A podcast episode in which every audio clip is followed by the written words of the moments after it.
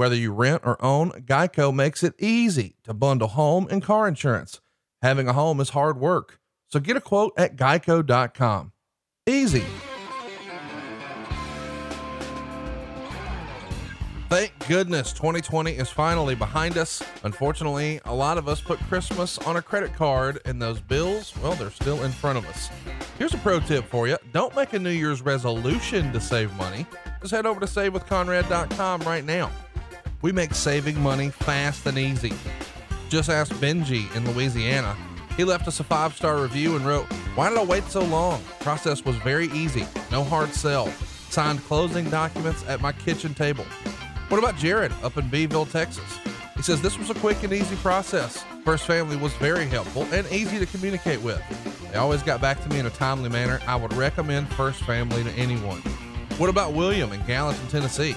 He says it was great working with Jimmy and the rest of Conrad's staff at First Family. Who knew listening to Grilling JR and Something to Wrestle could save me over 130 grand and seven years off of my loan with almost no increase in payment?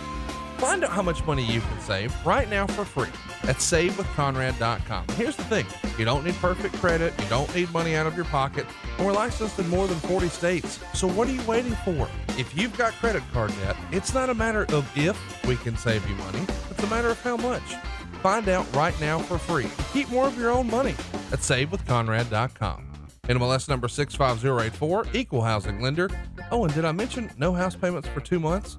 Hurry to savewithconrad.com right now. Twinkle, twinkle, little star. Everybody's heard this. Make sure your sweetheart knows she's your star. Picture it. It's Valentine's Day, and she opens this really cool gift box, and out slides a blue rose trimmed in gold. You know, the blue color of the sky just before the sun sets, and you can start seeing all the stars sparkling in the night sky. It's breathtaking. Now picture a magnificent, real 24 karat gold rose deeply dipped in pure 24 karat gold, with petals in this rich blue color covered in sparkles that mimic the stars in the sky. That's Twinkle Twinkle, the brand new exclusive rose only available at Steven Singer Jewelers. Real jewelers, real roses, really dipped in pure 24 karat gold with a real lifetime guarantee. It's always the number one Valentine's Day gift that lasts forever. It comes with your own free personal love note and it ships fast and free to the love of your life, your wife, your daughter, or your sweetheart. And it says, I'm so lucky to have you in my life. Steven's brand new roses is $79, but his real 24 karat gold dipped roses start at only 59. Go right now to IHateStevenSinger.com. That's IHateStevenSinger.com.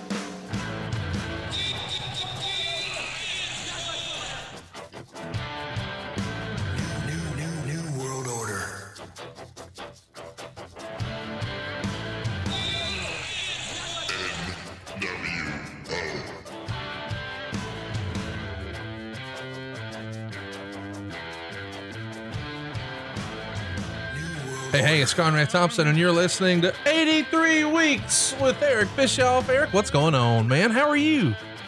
I'm good, but I miss you, man. It's been a while since we've done this. Dude, it has been. We, uh, little peek behind the curtain. We've gotten way ahead.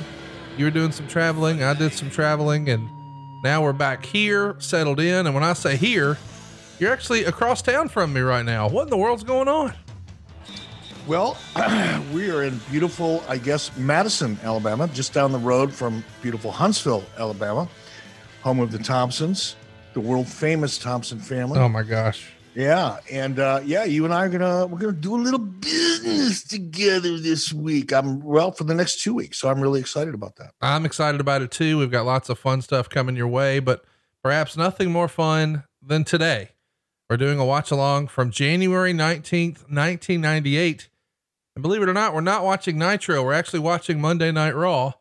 And when I first pitched you this idea, Eric, you got really excited. This, of course, is the famous episode of Monday Night Raw right after the 98 Royal Rumble, where Mike Tyson comes on to the scene. And you thought this was a major watershed moment at the time, right?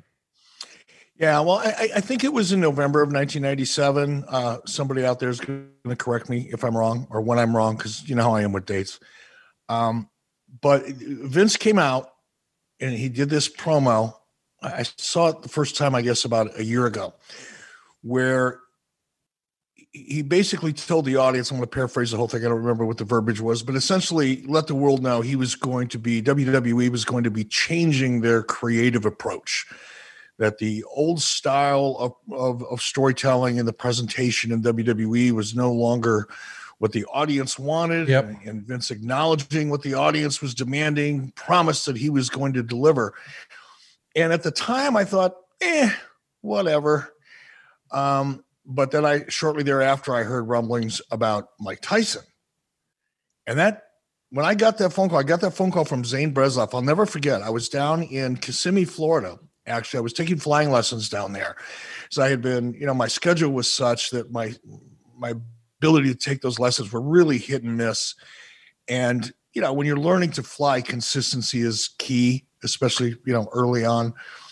So I decided I was going to go down to Florida and live in Kissimmee for I think a month. And I was working out of Florida and I was flying every day for a couple hours a day. And then I, you know, work for 10 or 12 hours a day and whatever.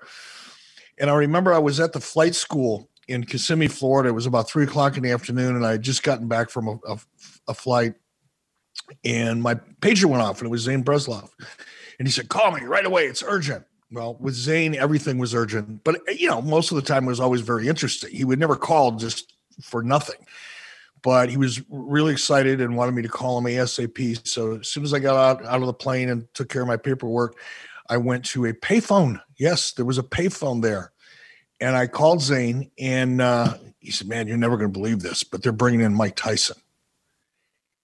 And when he said it,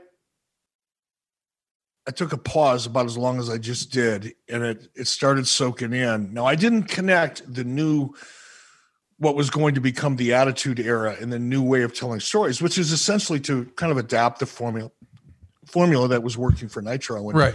target an older demo and quit producing for teens and preteens and start going after the 18 to 39 or 18 to 49 year old audience. I didn't know that that's what Vince meant when he made the big announcement that they were going to listen to the audience and change the change the way they're approaching wrestling. But man, when I heard about Mike Tyson, it started giving me pause, and and, and I thought, man, if if they use him right, this is going to be a game changer, and shit's going to be really serious. Because in '97 we were kicking WWE's ass. Right. Early 1998 we were kicking their ass, but I was fearful that the Mike Tyson thing would be a big deal, and and and I was unfortunately, well for me, but fortunately for WWE, I was right. It was a huge. I think it was the pivot point in WWE. I really do. I think it. So many things happened just in this one angle. You know, I think Steve Austin's, you know, equity went right through the roof. He was already a big star. He was already, you know, heading in the right direction. But with the Tyson storyline, he just got catapulted into the stratosphere.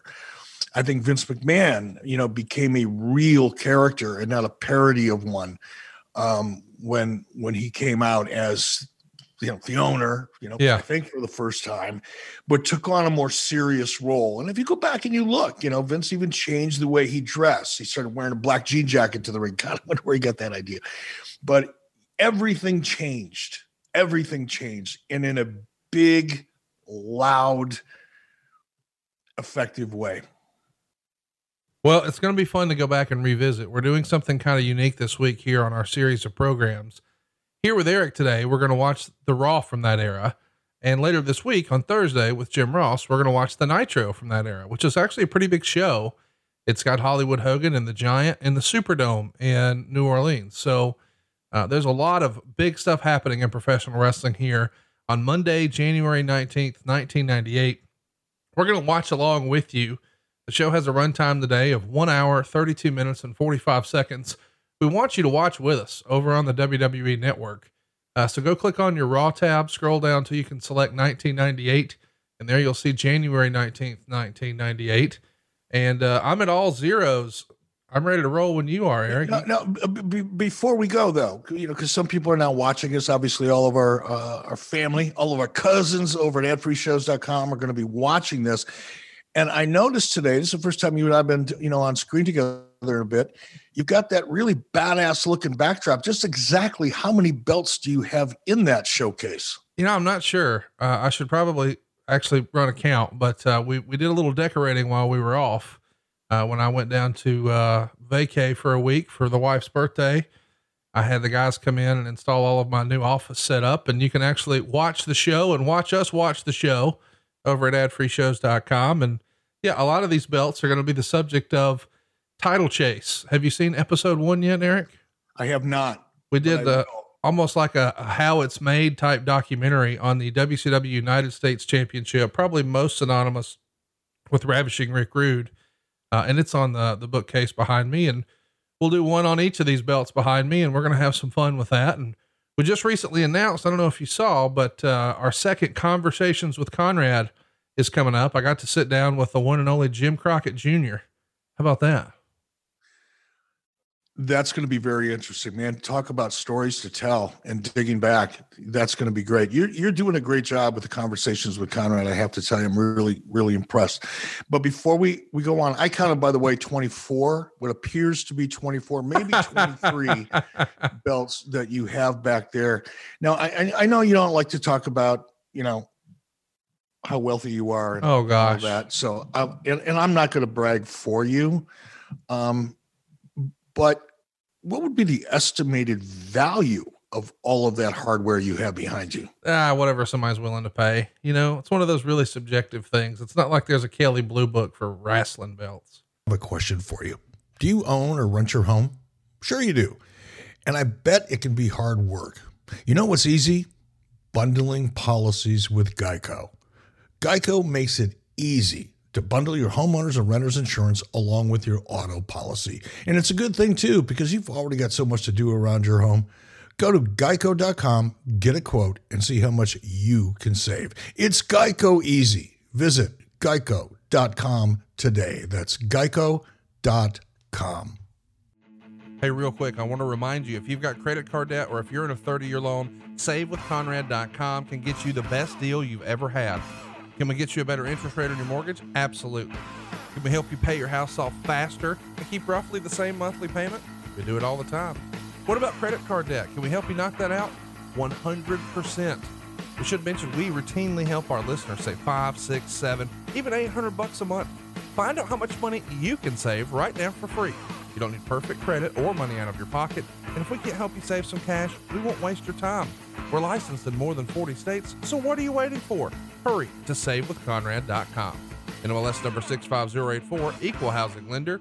Seriously, let me and my staff at First Family Mortgage help you get 2021 started right. Save a boatload of cash at savewithconrad.com. Well, something tells me somebody's going to be opening up a restaurant at some point in time, and you're going to be getting a phone call. And like everything else you t- you seem to touch, it will turn to gold. One more thing before we go. Do you know what a fucking Slimcado is? I saw your tweet today, and I, I, I had to look it up. It feels like it's a less fat version of an avocado. What fun is that? It's bullshit, is what it is. And Lori, just before we started this podcast, Lori, because I've been talking about Slimcados for a week we I I'm go I'm in a Publix grocery store in Florida, right? We just we just got up to Huntsville yesterday. Um, so we drove up from Huntsville. What we were in in Florida for a month, visiting, you know, with the kids yeah. the holidays. Had a great time, wonderful time. But I went into a Publix grocery store because you know Mrs. B and I eat a lot of avocados, right? And we go. I, I go into the Publix and I see these big ass avocados. I mean, they're huge. And I thought, oh my God, those are the biggest avocados I've ever seen. I'm going to have to get one. Well, of course, I didn't get one. I got five because if one's good, five will be better. Right. And I knew we'd eventually eat them anyway. So I go over and I pick up these big ass avocados, and I mean they're huge, Conrad. They're they're like they're like that big, you know. Yeah. They weigh about a pound and a half. And I was so excited because I love avocados, and so does Mrs. B. So we get home, and I crack open one of these avocados, and it's a different color, kind of of avocado green. It, it, it just looks a little more like it's got a hint of orange or something in mm. it. Hmm. So the, the color was a little off. But do I give a fuck about the color? No, man. It's all about the texture and the taste and the nutrition. So I dig into this Slimcado, and it tastes nothing like an avocado. Nothing. I don't, and I, I said to Lori, I said, this is bullshit. You should not be able to call this thing, whatever this thing is, an avocado because it's not an avocado. Conrad, how would you feel if you went into the butcher shop and you Oh. saw what you thought was a great looking steak in the cooler, right? And you get all excited about it. You bring it home and you cook it and you you cut into it and it doesn't cut like a steak. It doesn't taste like a steak, but they called it a steak. No it's good. just it's it's horrible. And anyway, Slimcados suck. I had to Google it like you. I figured out what it is, and it's not a it's not a genetically modified gimmick. It's what I think they did is they crossbred, I don't know, a fucking tangerine with an avocado or something. I don't know what they did, but supposedly it's less fat. Well, guess what? That's the best thing about an avocado. That's nutritional fat. That's the kind of fat that your body and your brain fucking need. And they're going to cut out all the nutrition, the majority of it, and they call it a slimcado. I hate the fucking things. If you happen to be going into a grocery store looking for an avocado, make sure you don't pick up one of these big ass fuckers that look like avocados but don't taste like avocados and have zero nutrition or at least not enough to matter. Okay, I just wanted to share that with the world as a public service announcement for those people who love avocados. okay, sorry. Before we get going, we do need to pay the bills and remind everybody today's show is brought to you by Slimcado. Buy two, get one free right now. No, we're kidding. All right, quick timeout. Twinkle, twinkle, little star. Everybody's heard this, right? Make sure your sweetheart knows she's your star. Now, close your eyes. Picture this it's Valentine's Day. And she opens up this really cool gift box, and out slides a blue rose trimmed in gold. You know, the blue color of the sky just before the sun sets and you could start to see all the stars sparkling in the sky, right? You've seen that. It's breathtaking. Now, picture a magnificent, real 24 karat gold rose, deeply dipped in real, pure 24 karat gold with petals in this rich blue color covered in sprinkles that mimic the stars in the sky. That's Twinkle Twinkle, the brand new exclusive rose only available at Steven Singer Jewelers. That's real jewelers, real roses, really dipped in pure 24 karat gold with a real lifetime guarantee. It's always the number one Valentine's Day gifts, and it lasts forever. Forever. It comes with your own free personalized love note and it ships fast and free to the real love of your life, whether it's your wife, your daughter, your sweetheart. And and say to them, I am so lucky to have you in my life. Steven Singer's brand new rose is only $79, but his real 24 karat gold dip roses start at just $59. Go right now to IHateStevenSinger.com or IHateStevenSinger.com. Do you own or rent your home? Sure you do. Fortunately, Geico makes it easy to bundle your home and car insurance. It's a good thing too, because having a home is hard work. Go to geico.com, get a quote, and see how much you could save. Geico.com. Uh, we're, we're firing up Monday Night Raw, January 19th, 1998. I'm at triple zero. I'm ready to go. I'm ready to have some fun. Eric, are you ready? Fire away, brother. Here we go. We're going to do a quick countdown. And when I say play, you'll press play in three, two, one, play. Oh man, a little tribute to Vince's mom. Sad to see her pass away here. I didn't remember the show starting that. In over 100 countries, in seven different languages, to more than a half billion viewers each week. The World Wrestling Now, why am I here? Are you hearing mine? Leader in sports. No, I've got I've got it tracked a little bit. All right, that's cool. I just want to make sure because I don't want to get in any Last trouble with week, you know World Wrestling VKM. Federation fans all I don't over want the to get world hot. Uh, we'll mute it. I'm not that worried about it. We're recapping what happened right after the Royal Rumble. Of course, in that show, we saw Mike Tyson sit in the skybox with Shane, and at times Vince McMahon. He's going to cheer on his old pal Cold Stone, which is what he was calling Steve Austin back then. I don't know if he was a big ice cream fan or what. As a reminder, Austin wins the Rumble. Kane and Paul Bearer murder the Undertaker following his loss to uh, Shawn Michaels. And most notably, this is the show wrestling fans remember as being where Shawn hit his back on the edge of the casket and effectively ended his in ring career for what we thought was forever. He would power through that year's WrestleMania and then take a break for more than four years. But listen, there's a lot of moving and shaking going on here. As we've talked about Mike Tyson coming in, what a big visual this is going to be to set this casket on fire. But Shawn Michaels had been the best in ring performer for a number of years at this point. When you get word on the other side that, hey, Shawn's hurt, he's going to be out for a while, are you thinking, does it even cross your mind that that's an opportunity, or is it more just, oh man, that sucks? No, it was a, oh man, that's got to suck. Um, you know, it, again, I can't overemphasize. We're we had at WCW, we were in a pretty good role. We're feel, feeling pretty confident. We've been competing against WWE with Shawn Michaels very effectively for a long time. So yeah, it wasn't like I thought that was going to be a big factor. Not taking anything away from Shawn, um, but it was it was just more of a you know that sucks for Shawn, you know, reaction more than anything. By the way, they're at the Selland Arena in Fresno, California. There's 7,329 fans here, but that's a sellout. Uh, and they're uh, bringing in $123,000 at the gate. So this tells you where the, the company thinks their business is. I know everybody's going to continue to talk about Mike Tyson, but I want to remind you again Nitro is at the Superdome in New Orleans. And we have a sellout crowd here of 7,329 at Monday Night Raw. So we're running different size buildings. There's different levels to this shit and uh, you guys are clearly in control. Look at the sign era. Do you miss this? There being signs everywhere. These fan these days fans just tweet or post on Instagram, but back then it was cardboard, magic marker.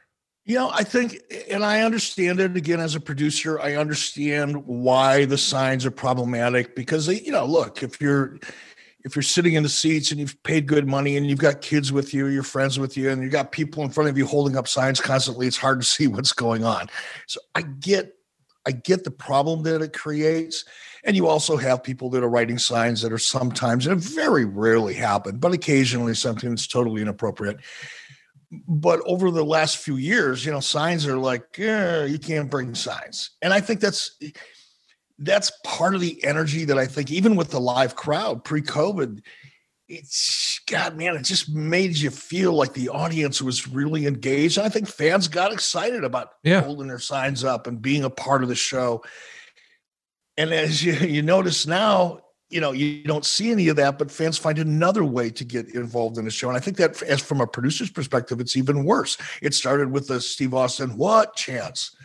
You know, and once the audience tries to hijack the show in any way, it makes it tough for the performers, and it ta- I think it takes away from the show overall. So my I, my vote: give them their freaking signs back. Let them have all the fun they can have with those signs because I think it adds to the energy, as opposed to what we see today, which is fans basically trying to hijack the show in other ways. We're also coming off a report that was in the Observer that basically said the WWF Hotline had been teasing that Hulk Hogan might actually be in the Royal Rumble, and of course Dave's very critical of that.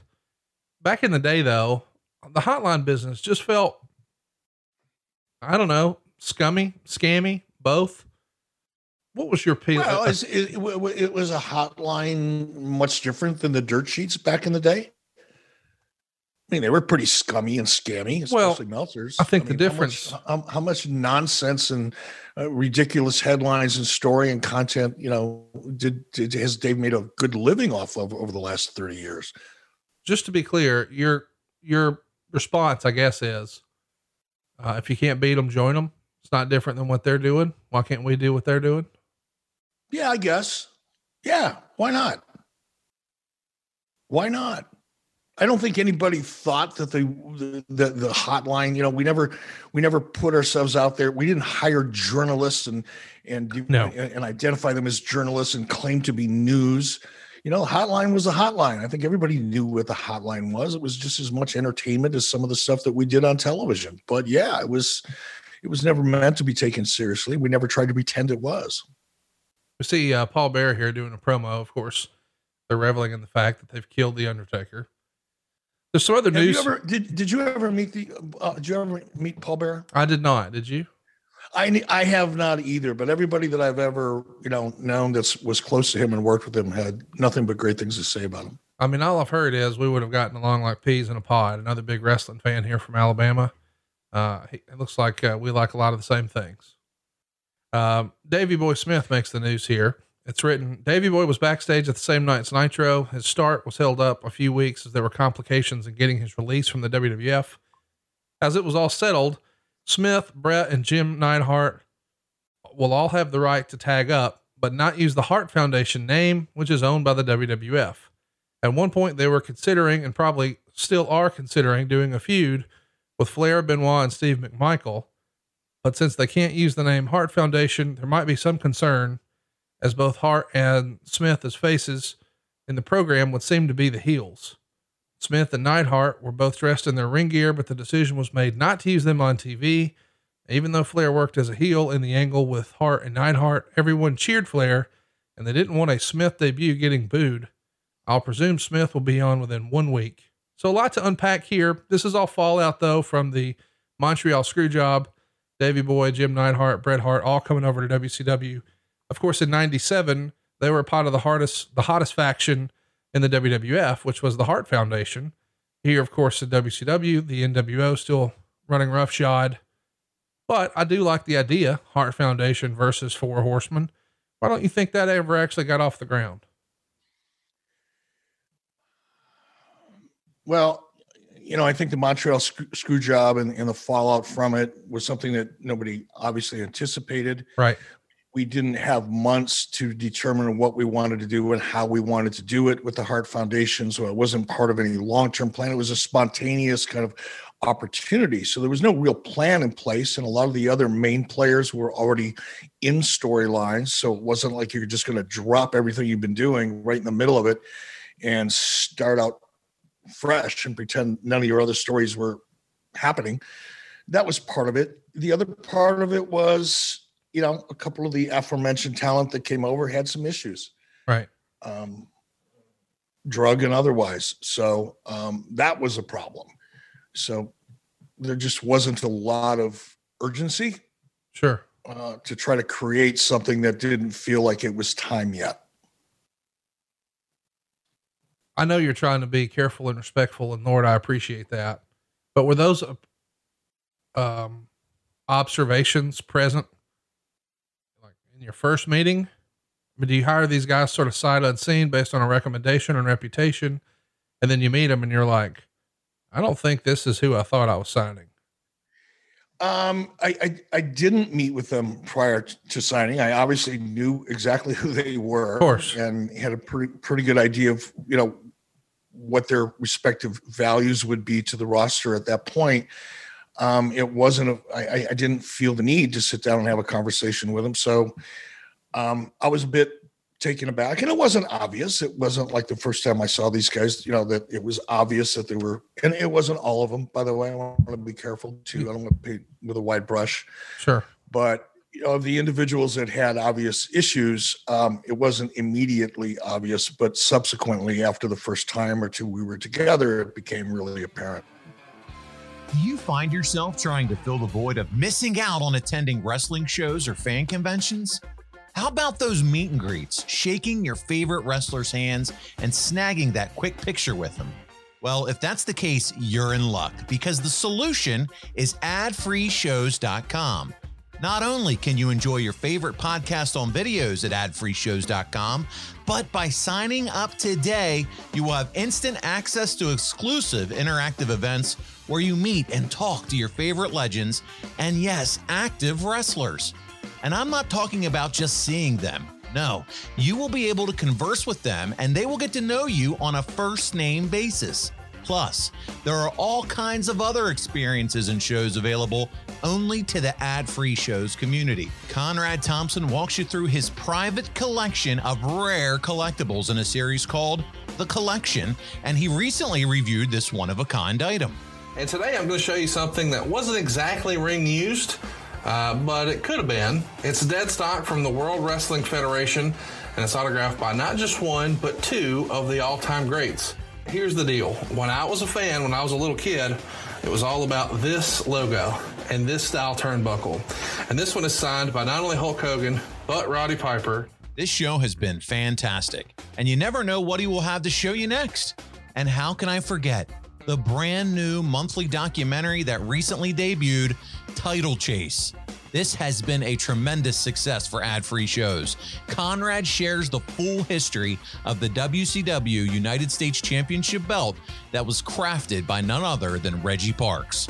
from the concept of the belt to discussing how it was made and a review of the full lineage of title holders. Just listen as Conrad discusses why who made the belt impacts its value. Collectors know that while it's fun to own a championship belt, who made the belt is what helps determine the value. But how do you know who made a belt? Just like an artist who works with paints or oils, those who work with leather also sign their work. Of course, this signature isn't done with a pen or a brush, but rather a stamp.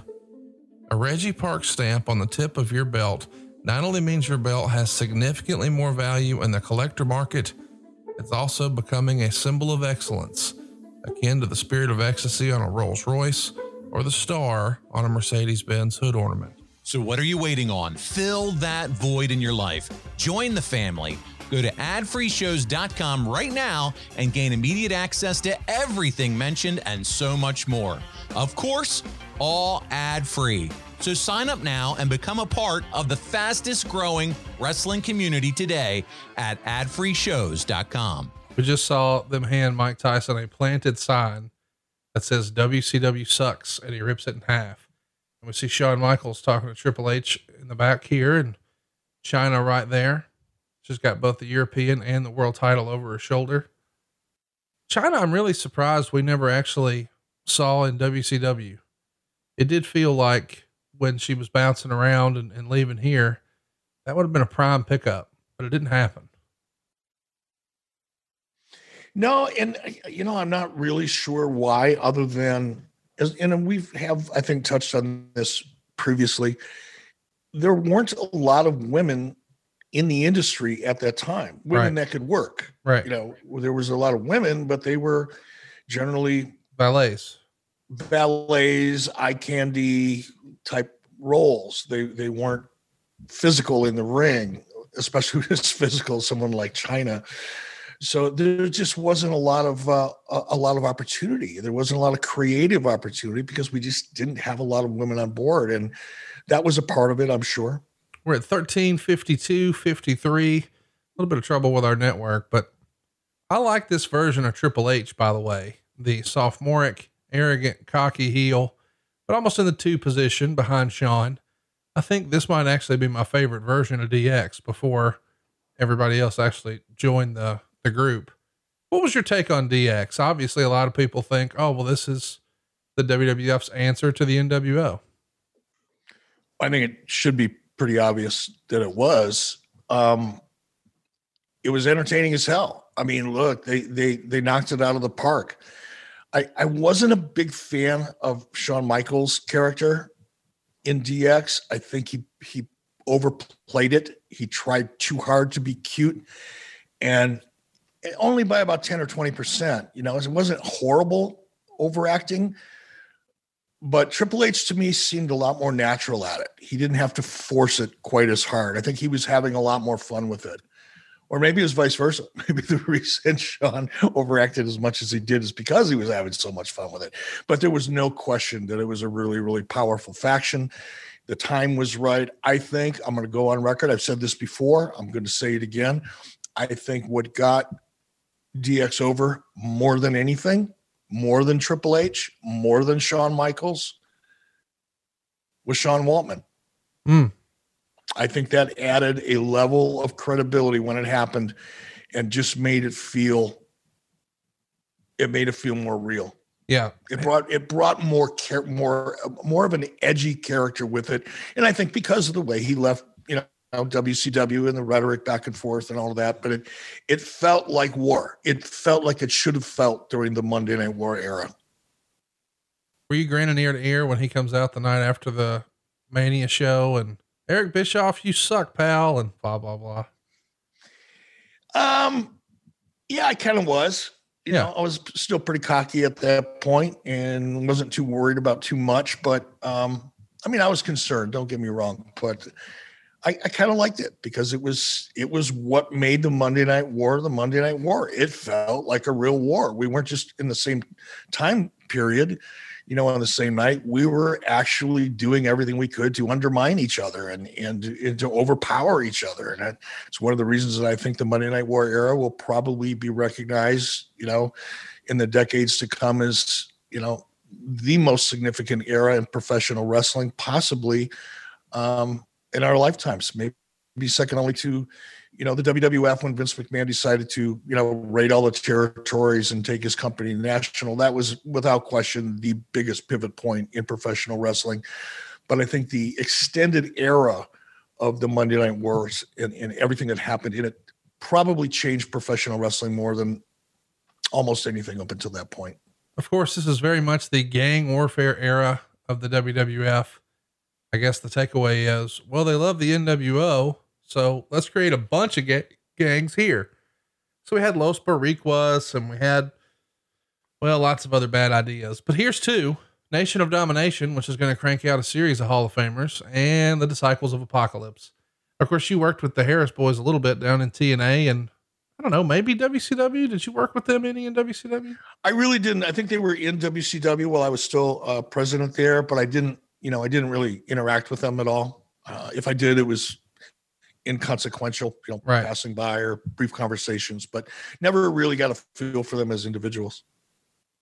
I want to mention um, the week before this, Perry Saturn suffered a concussion in his match with Booker T.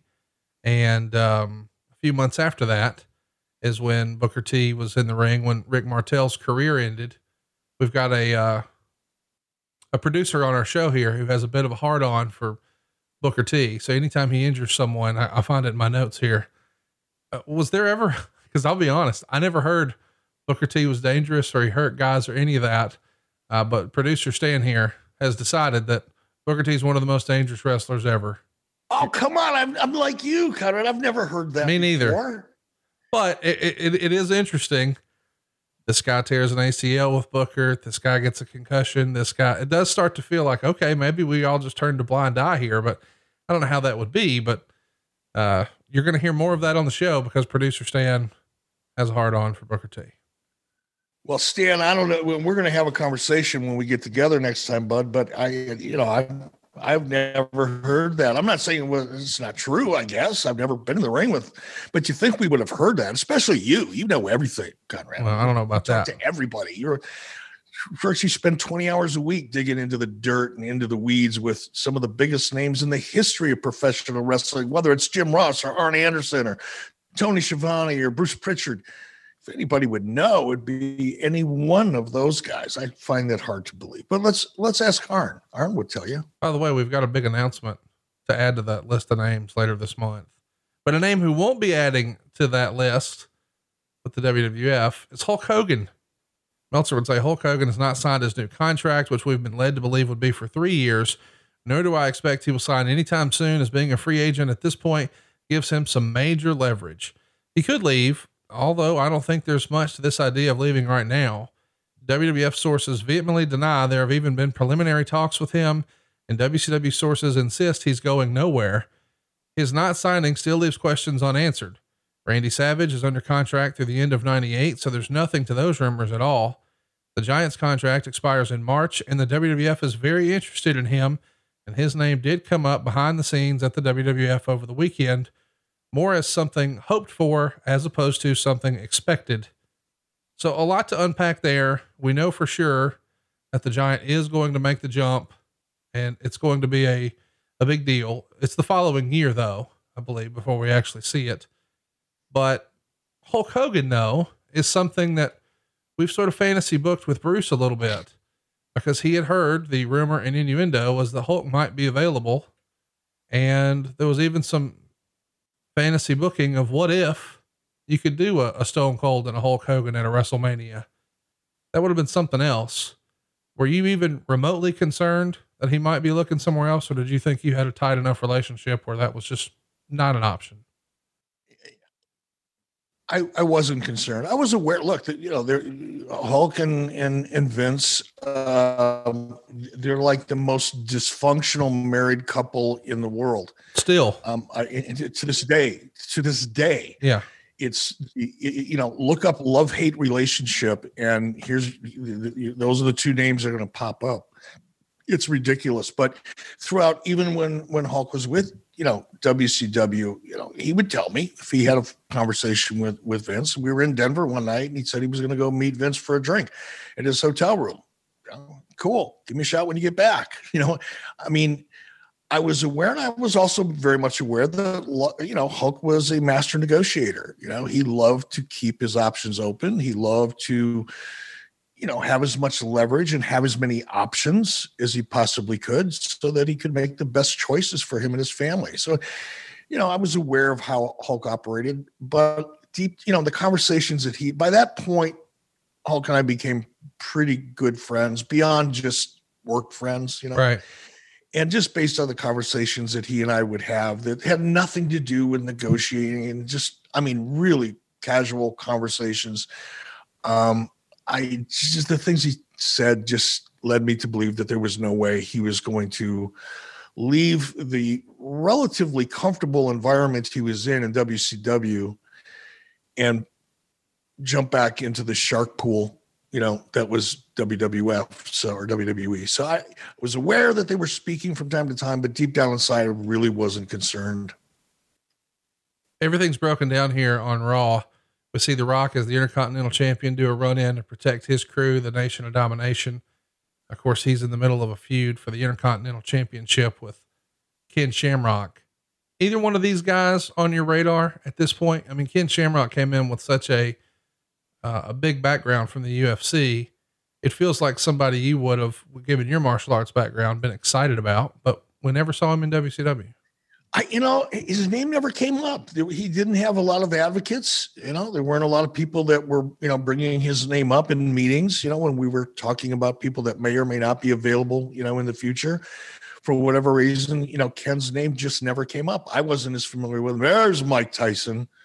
Oh God, man, he was he was. You could not have picked a better person for that role. I mean, he, I mean, talk about controversy. Yeah. Come on. He had, did time in prison for rape for crying out loud. Um, and obviously, you know, the world knew him as oh my, oh my gosh, God. a Vic Venom promo. How about it? Kind of uh, forgot about these. Please. Oh my God. Imagine that in black and white. Good idea. Just promote it. Yeah, the Raw magazine. Here we go. Whether you own or rent, Geico makes it easy to bundle your home and car insurance. Go to geico.com today. Hey everyone, Ian Riccaboni here, the play by play voice of Ring of Honor Wrestling. Each week, Cary Silkin and I deliver Last Stop Penn Station, a podcast equal parts Ring of Honor history and Cary Silkin memoir, highlighting his time as ROH owner and detailing how he got there. Hustling tickets and hitching rides throughout the 70s and 80s, getting sober in the 90s, and taking ROH to new heights under his ownership. Cary and I are coming to adfreeshows.com. We cannot be more excited, and we're coming with exclusive content, including Last Stop Penn Station presents the Poster of the Week videos, where Cary and I highlight one of the thousands of vintage wrestling posters in his collection. In addition, our video series 55 and 5, a wrestler by wrestler look at the 1955 Parkhurst Wrestling Trading Card set, is coming to adfreeshows.com exclusively in audio form. We ask you give us a whirl on Last Stop Penn Station wherever you get your podcasts. Hear about Cary selling blow to Belushi, sneaking into the first WrestleMania, and how ROH got to England and Japan, and then join us for exclusive content coming soon to adfreeshows.com. Bro, this is property of Marvelous Marc Mero. Strap them things down, girl. By the way, now how long do you, did you? Oh my goodness gracious! oh, so, uh, stupid, stupid ass Stan says the uh, magazine lasted till July of 06. July of 06. Okay. Lasted longer than Vince Russo did as editor. He did bigger stuff without the magazine. Hey, your boy Mark Curtis has been sidelined in this era uh, for stomach cancer. One of the most beloved WCW referees. What can you tell us about referee Mark Curtis? Man, I know I've said things like this before. I don't want people to think that I'm insincere when I say it, but there are certain people when you're around them, you just feel better about yourself and about your job and about the moment that you're in. Mark was that guy. Mark always had a smile on his face. You could tell he was grateful to be in the position that he was in and the industry that he was in.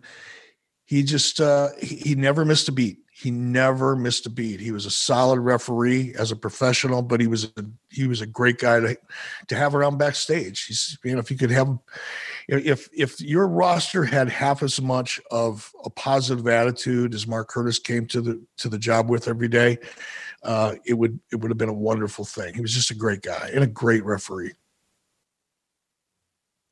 Speaking of great referees, we got referee Tim White in here for this Tom Brandi Marc Mero match.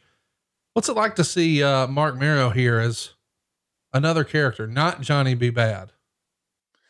I like his look. You know, I'm, I'm, I'm I, I like his look. I, am I guess I'm more than anything. I, I was a horrible kick to the head, though. Mark, come on, that was.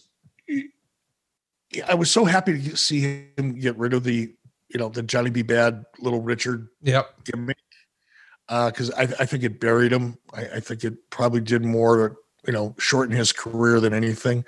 Um, so I, I, love the look.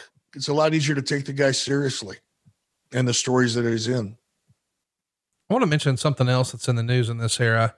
The Giant landed a role in Adam Sandler's new movie Waterboy. The Giant's getting a lot of movie roles while he's here in WCW. Jingle All the Way, Waterboy. Uh, is this something he's doing on his own? Are people reaching out through Turner? I mean, he's got a quite the unique look. I could see why Hollywood would be interested, but I'm curious, did he have an agent or is this something WCW's helping him put together? He did, and I, for the life of me, I cannot remember the guy's name. It was uh, the same guy that was actually, you know, was instrumental in in getting Paul signed at WCW. I just cannot remember his name, but no, he got his agent got real active. Uh, I don't think Barry Bloom was working with Paul at that point. He may have been, um, and, and, I may not have known it. That's possible. Uh, but I, am pretty sure it was this other agent, and perhaps his name will come to me before the end of this podcast. But he was getting him a lot of stuff, and then of course Hulk, because Hulk really liked Paul White a lot. Right. Saw a lot of future in Paul White, and of course Hulk, you know, hooked Paul up with Henry Holmes to help negotiate some of his deals in Hollywood, and that didn't hurt either. So uh, but I'm not sure who was who was spearheading it. It, but it didn't have anything to do with Turner. Something else in the news here is Konnan does an internet chat, which at the time was a big deal. This is pre-social media. He's praising the direction of the WWF, and he said that WCW isn't interested in pushing the Mexicans, and that when their contracts run out, he expects that a lot of them will try to go to the WWF. You had a um, interesting relationship with Konnan in this era. Is this one of those, God damn it, come to the office type situations? You know, I didn't care. You know, it was Konnan being Konnan, and that's exactly the way I reacted to it. It was like, you know, he was he was negotiating. He right. was negotiating in the media. He was doing what Konnan was so good at.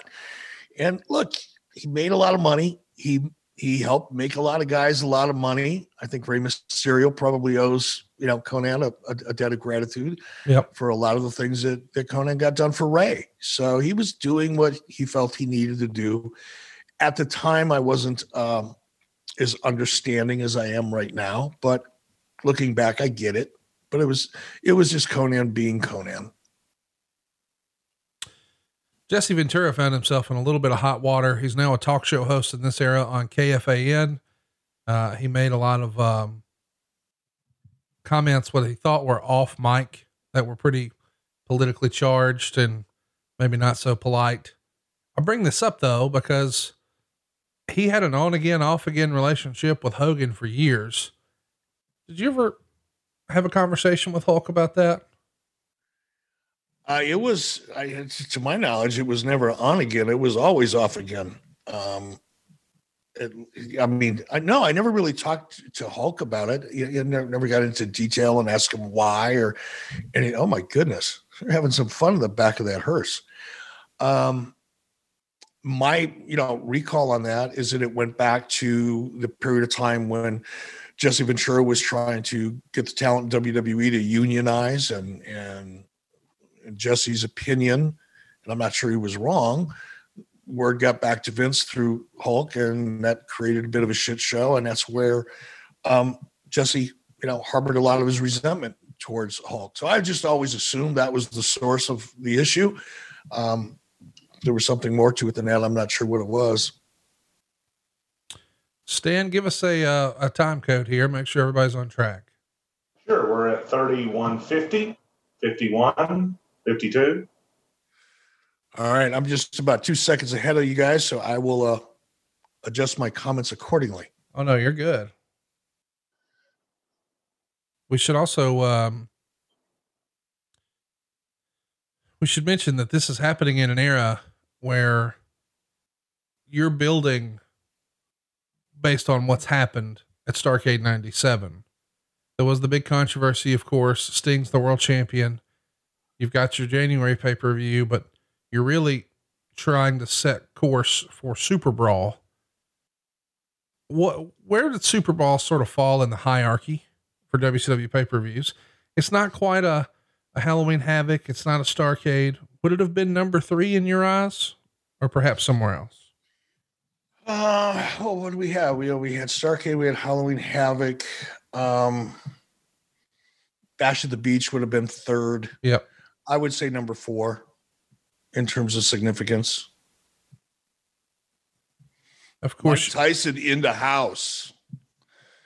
This was the beginning. This was this was the night, ladies and gentlemen, when the tide began to turn in a meaningful way, and it would never really turn back. we see the Quebecers here. Uh, what is going to become PCO on the left and on the right. Boy, Lightning Rod in his own right. Jacques Rougeau. And out comes middle aged and crazy Terry Funk with a hood on his head, calling himself Chainsaw Charlie and Cactus Jack. I love the Cactus Jack persona. I loved it in WCW. I loved it in ECW. I loved it in the WWF. But I think you actually preferred the Mick Foley character. Just come out as Mick and be Mick, right? I, I did, but I'm like you. I liked, I mean, Cactus Jack, yeah, a little animated, but it also felt very real to me. I, I think of the two, honestly, I I I prefer I, I prefer Cactus Jack of, of all of them. What a body of work that guy put together. Oh, and check out our referee. It's Mike Chioda from adfreeshows.com. And I like that. Well, he's getting a, he's getting a lot of steam on him over at Ad Free, isn't he? My gosh, dude, he's he has no filter. He's just letting it fly. There's lots of political stuff within WWE that I just think, well, he'll never say that. No, no. Ask the question. He's ready. Good for him. Takes a lot. Not a lot of people that come out of WWE have the uh, the balls to do it. Of course, if he's got enough money in the bank, he doesn't have to worry about ever working again. That may have a lot to do with it. Well, I think also too, he's just like, you know, I did this for 30 years. I'm going to tell the truth. Good for him. Hey, where does Mike live? Where does Mike live now? I just relocated to Florida a couple years ago. Oh, okay. Talk to me a little bit about Jacques Rougeau while we were on a, a, break. And I guess no one listening ever knew you and I were on a break because we kept delivering shows. But a story came out where someone said, Oh, I'll never forget the time that Hogan got paid 30 grand to do a job to Jacques Rougeau in Montreal. And I think the idea is every promoter I've ever talked to, whether it was a, a Pat Patterson or a Bruce Pritchard or whoever, they would always say, well, Montreal's different. And the idea being you needed to have a, a local star on top. And if you did that, you could promote really, really well and do big stuff, big stuff. And in WCW, famously, we all remember Jacques Rougeau and Hulk Hogan did have a big show in Quebec. But I think the idea that there was a, a creative change for 30 grand may have gotten you to chuckle. Yeah, I, I, mean, I'm not saying it didn't happen. I wasn't there, I, and I do remember, vaguely remember, because it was just not a big deal for us. WCW wasn't running shows up there, so it it it it, it just didn't really matter all that much to me. Um, but the idea that Hulk Hogan would do anything for 30 grand, I mean, I'm not sure Hulk Hogan would leave his house for breakfast if if if there was work involved for 30 grand. I just just not just doesn't sound right. But there may have been more going on to it. Hulk may have been in the mood to do to do not the favor in, in terms of wrestling vernacular, but you know, I know Hulk liked the Rougeaus and he could be the kind of guy that in the right moment, if the mood was right and you know it wasn't television, there was no real downside. If he felt like he was helping somebody out, he, he would do it then, but not just for the money. That makes no sense to me. Right. Let's talk. Uh, let's talk a little bit about the Rougeaus. They were always a big part of the WWF, but it doesn't seem like they ever were as featured in WCW. Was in hindsight, should WCW have focused more of their business on the Canadian market, perhaps? We had a tough time, you know, w- with the Canadian market. There's a lot of, you know, and I still to this day am not not hundred percent sure how WWE was able to overcome a lot of the challenges they they had doing business in Canada. For example, you know, I've talked about this before, I think, you know, on Canadian television, you have to have a certain percentage of everybody that's involved with that show have to be Canadian citizens. That's right. Whether it's writers or directors or actors and actresses or anything like that.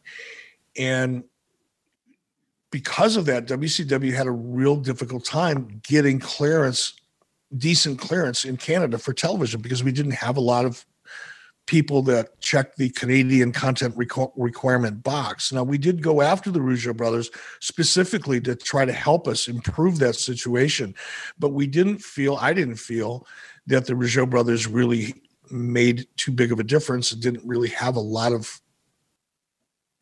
value um, to the American audience. They were great. They were, yeah, they were great talent. They were certainly deserved a spot on the roster, but they weren't the type of team or the individuals that I felt would really move the needle here in the United States. It was Right. simply, a, it was a strategic decision to bring them in to try to improve our situation in Canada.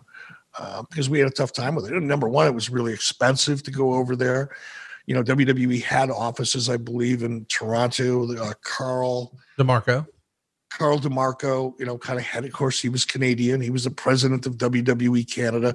So there was a, there was a lot of that, you know, structure, you know, corporate structure and, and things in place in Canada that WCW just didn't have. We didn't have offices in Canada. We didn't have, employ, you know, Canadian employees to kind of help beef up our relationship with the Canadian government. So our experiment with the Rougeau brothers was simply to help improve our clearance in terms of television in Canada again, not to say they weren't great talent. I don't want people to take that the wrong way. But we had a lot of great talent at that point. We didn't really need a lot more talent, but we did need to find a way to improve our situation in Canada because there was a lot of money to be made there, obviously. You know, we sort of glossed over something earlier because we were in such other conversation. I want to circle back though. We talked about some of the sort of over the top silliness of the Undertaker Kane stuff. Um, we see DX here interacting with the minis backstage, but we also, in the middle of that whole Marc Mero Tom Brandi match, Sable was delivered flowers. Mero's upset by that. They're almost teasing that there might be some sort of domestic violence type situation uh, a, a weird, off-putting relationship with Miro and Sable. Obviously, doing that to get the heat on him and make her the sympathetic babyface. We see Tyson holding court with the legends here backstage, including Pat Patterson and Gerald Brisco and uh, Blackjack and Gurria. Well, they got them all there. I think that's Scotland, Slaughter. He's holding court with the old school cats. Wh- Where are you at on, you know, listen, on the one hand, it's very unrealistic. We got guys summoning lightning and fire. On the other hand, hey, is that too real to have a a battered wife type situation? I don't know how you reconcile that on the same show. Black Jack Bradshaw. Did I just see that? Are we looking at? Yeah, they're trying something new here. That's Barry Windham dyeing his hair, and that's Justin Hawk Bradshaw dyeing his hair. I actually like this blackjack look, and believe it or not, the NWA is represented here on WWF programming in January of '98. Out come the Rock and Roll Express, managed by Jim Cornette. And here's Double J. He is your NWA North American champion. He's going to this cat cannot. J, J, Double J, I love you, brother. I really do. I really learned to appreciate you as a human being and as a professional over the last couple of years. But brother, If if it wasn't for bad fashion, you sense, needed somebody to tell you how to dress. Yeah. you just your gimmick just sucked. Uh, worst dresser in wrestling: Tony Schiavone, Jeff Jarrett. Jeff Jarrett. Yeah. Jeff Jarrett. That's saying Tony- something too. Tony, I mean, you know, you, you, you, Tony could, you know, fit into a crowd really easily. You didn't really notice how how poorly Tony was dressed sometimes. And by the way, so was I. I was I've never been, you know, a flashy dresser myself, but there's something about Jeff Jarrett's gimmicks that just every one of them just they're horrible. It looks like him, him and DDP in like '95 went shopping with Brutus Beefcake, and this is what they came up with. Yeah, and a jar of mushrooms or something. I don't I don't know, man. By the way, I love this version of the Blackjacks. I think they could have been a much bigger deal. Uh, timing's everything, of course, but what a fucking impressive look Bradshaw is here with the black hair and the mustache and those old school Austin Hall style, Austin Hall style boots. He looks like a badass. He definitely does. And he he, he is. Yeah, I mean, of he's course. A, he's a big, rugged, tough son of a bitch. But yeah, and now he looks the part. You know, because you look at John, if all you see is Layfield's face, he kind of looks like a baby Huey, nice guy next door, maybe a golfer. Yeah. You know, if you didn't see how physically big he is and intimidating he can be. But uh, yeah, he's one tough son of a. By the way, I was when I was down in Florida, I got to hang out with Jerry Brisco. Uh, we went out to uh, we went out to lunch together, and he was telling me about a show that uh, he and uh, John Layfield had just done on uh, I think it's John Layfield's podcast, and sounded like they had a great time. But we had a had a great time talking about JBL. How cool is it to see the Rock and Roll Express on Monday Night Raw? Got to be fun for them too, right? Gotta be. The two, two other, I mean, these are two guys now. Obviously, you know, none of us have been on the road now for almost a year. It'll be a year before we know it. But you know, I see these guys on the road occasionally when I'm when we're traveling and, and doing signings and conventions and things like that, and they still love every minute that they're out there with the fans. They look like they're having just as much fun today as they did back here in '98 when we're watching them work. Or, or 12 years prior to this when they were the hottest tag team on the planet. I mean, 86, man, we've, we've been watching a lot of that with Tony Schiavone and dude, the Rock and Roll Express, they were another level, bud. Ever notice that every new year, all you hear is new year, new me? Now, that's cool. And it usually means you're either going to be picking up better habits or trying new things. Now, yours truly, I'm going to give DDP Yoga a shot. That's right. You're hearing it here first on 83 weeks. I'm going to give DDP Yoga a shot. And if you're going to take up a new hobby, it's even better when you have amazing audio that will make the experience even better. That's why I recommend wireless earbuds from Raycon. Whether it's following along to directions in the kitchen, hey, I've done that, or bringing in an audiobook while you're learning to knit. Mm, not yet, but hey, you never know. Or if you're powering through a new workout with a pumped up playlist in your ear, a pair of Raycons can make any activity easier and a better time. Raycon makes great audio accessible to everyone. Their wireless earbuds start at half, half the price of other premium brands. And guess what? If you think having white stems dangling out of your ears looks kind of ridiculous, well, you're not alone. And that's something you don't have to worry about with Raycons. They come in a range of stylish colorways, but always with a comfortable in ear fit for a much more discreet look. And they don't just look great, Raycons perform wherever you take them with up to six hours of playtime, water and sweat resistant construction, and Bluetooth that pairs quickly and seamlessly. Now, you've heard me say this before. I love my Raycons, so if you still don't have a pair of Raycons, I've really got to wonder why. Raycon's offering 15% off all their products for my listeners, and here's all you got to do to get it. Go to buyraycon.com slash 83 weeks. That's it. You'll get 15% off your entire Raycon order, so feel free to grab a pair and grab a spare share with a friend. Who knows? That's 15% off at buyraycon.com slash 83 weeks. Buyraycon.com slash 83 weeks. it wasn't too big a deal because I still look fairly young, even for my age, in my 30s. Yeah, I could get away with it a little bit into my 40s, but after a while, you know, you just start feeling obvious that you dye your hair. And to this day, I can see somebody, I can be in a grocery store and see someone six aisles away, you know, a, a, man with that, that dyes his hair. You can just see it. It's just so obvious. But Barry, you know, he wears it well. It looks pretty natural on him for some reason. And by the way, this is it for the Blackjacks. Barry Windham has now turned on John Layfield or Justin Hawk Bradshaw, and uh, he's joined the NWA which I actually kind of like creatively. Like former NWA guy, I guess, hey, why not? Let's try it. But the, the NWA bringing it back in 90, 98 when the NWO's on the other channel, it feels a little bit like, okay, they're doing new shit on Nitro and we're trying to bring up nostalgia on Raw. I don't know if that's the right direction. Yeah, and this was a, in a period in time when WWE was spending a lot of time and a lot of money convincing the audience that you know WCW was all of our talent was too old. Right. So it is it is a little weird.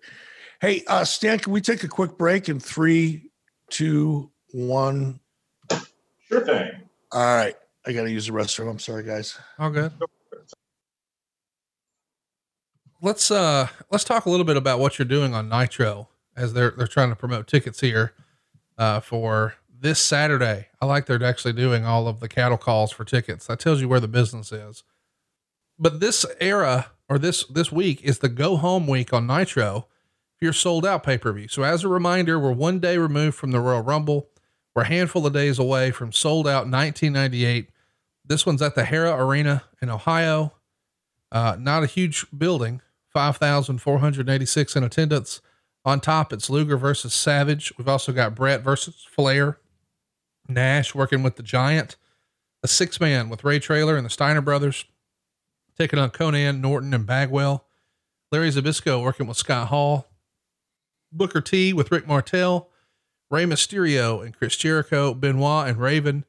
And then uh, an eight man tag match with all the luchadors, including Juventud, Super Calo, Lizmark Jr., Chavo, all taking on La Parka, Psicosis, Silver King, and El Dandy. And who the fuck are we to doubt El Dandy? But Souled Out. We've talked about that before. Boy, pretty regrettable call in hindsight. The first one in 1997. You tried something fun, you tried something different. Critically, wasn't a huge success. We come back with a sophomore effort in 98 off the top of your head, what do you remember trying or thinking you needed to do differently in 98 than you did in 99? You know, I think we went, I went creatively too heavy in, we were trying too hard to be different. Yeah.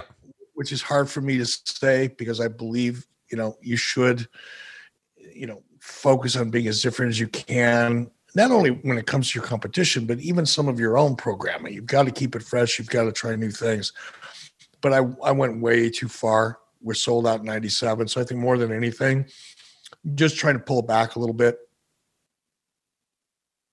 See the open for the second hour here. What do you think of the, or how can you explain, I guess, from a TV standpoint, the strategies of we're going to name hour one one show and roll a little credit.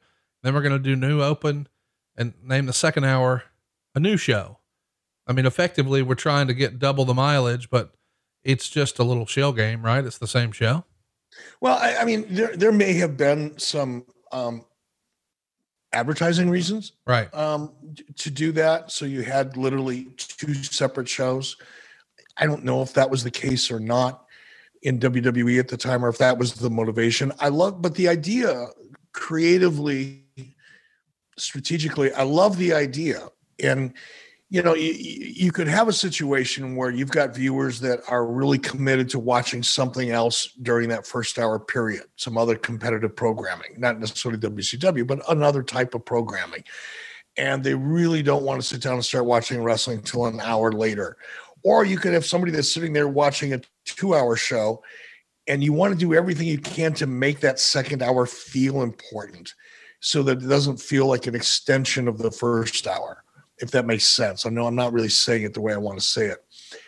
You want to show, and we did the same thing. We did it differently. We didn't have really two different opens like that. I don't believe we did. No. Um, but during our resets, it felt like a whole new show. We'd change announce teams, for example, on a two hour show, you have one team announcing in the first hour and another team announcing in the second hour.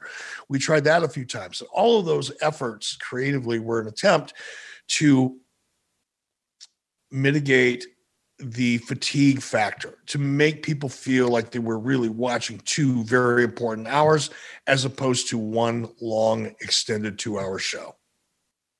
And here we see Mike Tyson with that big open collar doing his best Scarface impression with his posse backstage.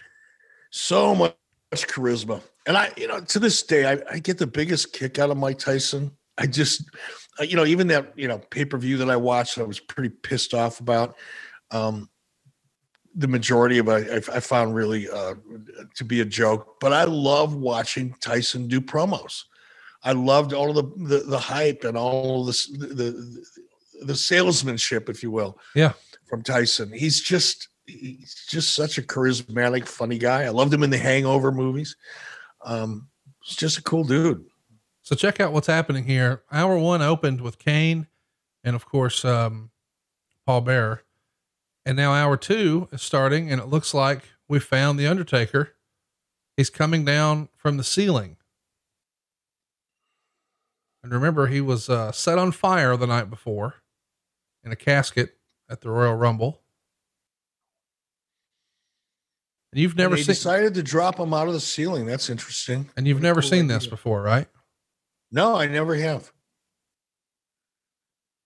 That's what, I mean, it's so much fun doing these shows anyway because they, they force me to to go back and watch the shows that I produced. But um, I I don't think I've ever gone back and watched something that the WWE produced during that period. So it's fun for me. Yeah. What a difference. What a dif- what a difference a decade or two makes, huh? We had that. It, how long does it, doesn't that seem like it's been a decade since we've seen a live event? It does. I mean, it's, I'm beginning to miss it now. And it's not like Mrs. B and I go to a lot of concerts. We don't, we don't normally go to big events because I don't really like being in crowds, truth be known. But man, I'd get excited about seeing a couple kids juggling on the street corner at this point. You know, I just, man, I want to see some live entertainment.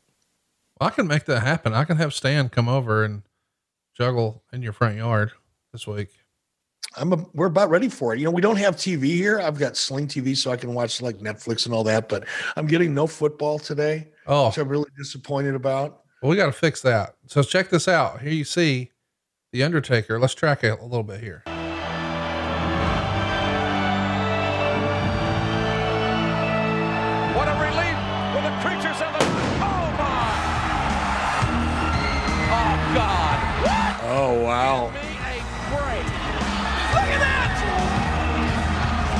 Got now we got the stripper version of uh, the Undertaker. That's a nice little misdirect. It was well done. That's for show. Shawn Michaels is having fun here, is he not? Do you think? and so now is one of the more controversial segments. You see Hunter limping out with an apron on that says "Suck the Cook." They are going to have a grill here and they're going to have various sizes of hot dogs, weenies, and salamis, and they're going to take turns jacking the meats off and talking about how big their penises are right here on Monday Night Raw. God, this has Vince Russo all over it. I wonder if he takes credit for this. Well, I'm sure it was a, a hit in the ratings, so I'm sure he does. I mean, this is you know you've heard in in so many of the podcasts that we've done and discussions that we when we talk about WCW and what it was like 98, 99. And I, you know, I often go back and I talk about AOL and Time Warner and all, all the, the pressure that put on us. But when we heard and when once it became obvious that the WWE was going to go after, you know, the, the 18 to 49 year old demo that WCW really had control of up to this point, literally that we're watching right now, they really went farther than WCW ever could have gone with a skit like this. I mean, oh, this yeah. is even with all the crazy stuff that we did in WCW that I got away with, we would have never been able to pull this one. Not that I would have ever considered it, honestly. It's just, I don't know. It's too sophomoric for me. I don't think it's funny, but obviously other people did. so they're showing you uh, the jumbo weenies, but Chyna, show us what you brought. Oh, this is going to be. Oh my God. Hey, Shawn. This is those obscene. Cool clothes you came out here with a fire sale. This is uh, a little silly, but this is Monday Night Raw here. Coming up in a moment, we've got uh, Owen Hart taking on Taka Michinoku, or he's with Taka and the Headbangers, and they're going to take on Los Boricuas. It's uh, a mixed bag, Raw in this era, is it not? I'm not impressed so far. I mean, I haven't seen anything in the ring that stands out. No. You know, it's good, it's solid. But typically, when you think about WWE, one of the things that generally stands out in their product is, you know, the in ring performances. And so far, I haven't seen anything that really uh, that caught my eye in terms of a performance. Interesting, yes. Entertaining, okay, but not really what you would expect from out of WWE when it comes to in ring. Heavy on story so far. Heavy on story. There's heavy a on, dia- heavy on dialogue. I don't know if the story part part of it. Just because you've got dialogue doesn't mean you have story. But since I can't hear most of it, I guess I shouldn't comment on that.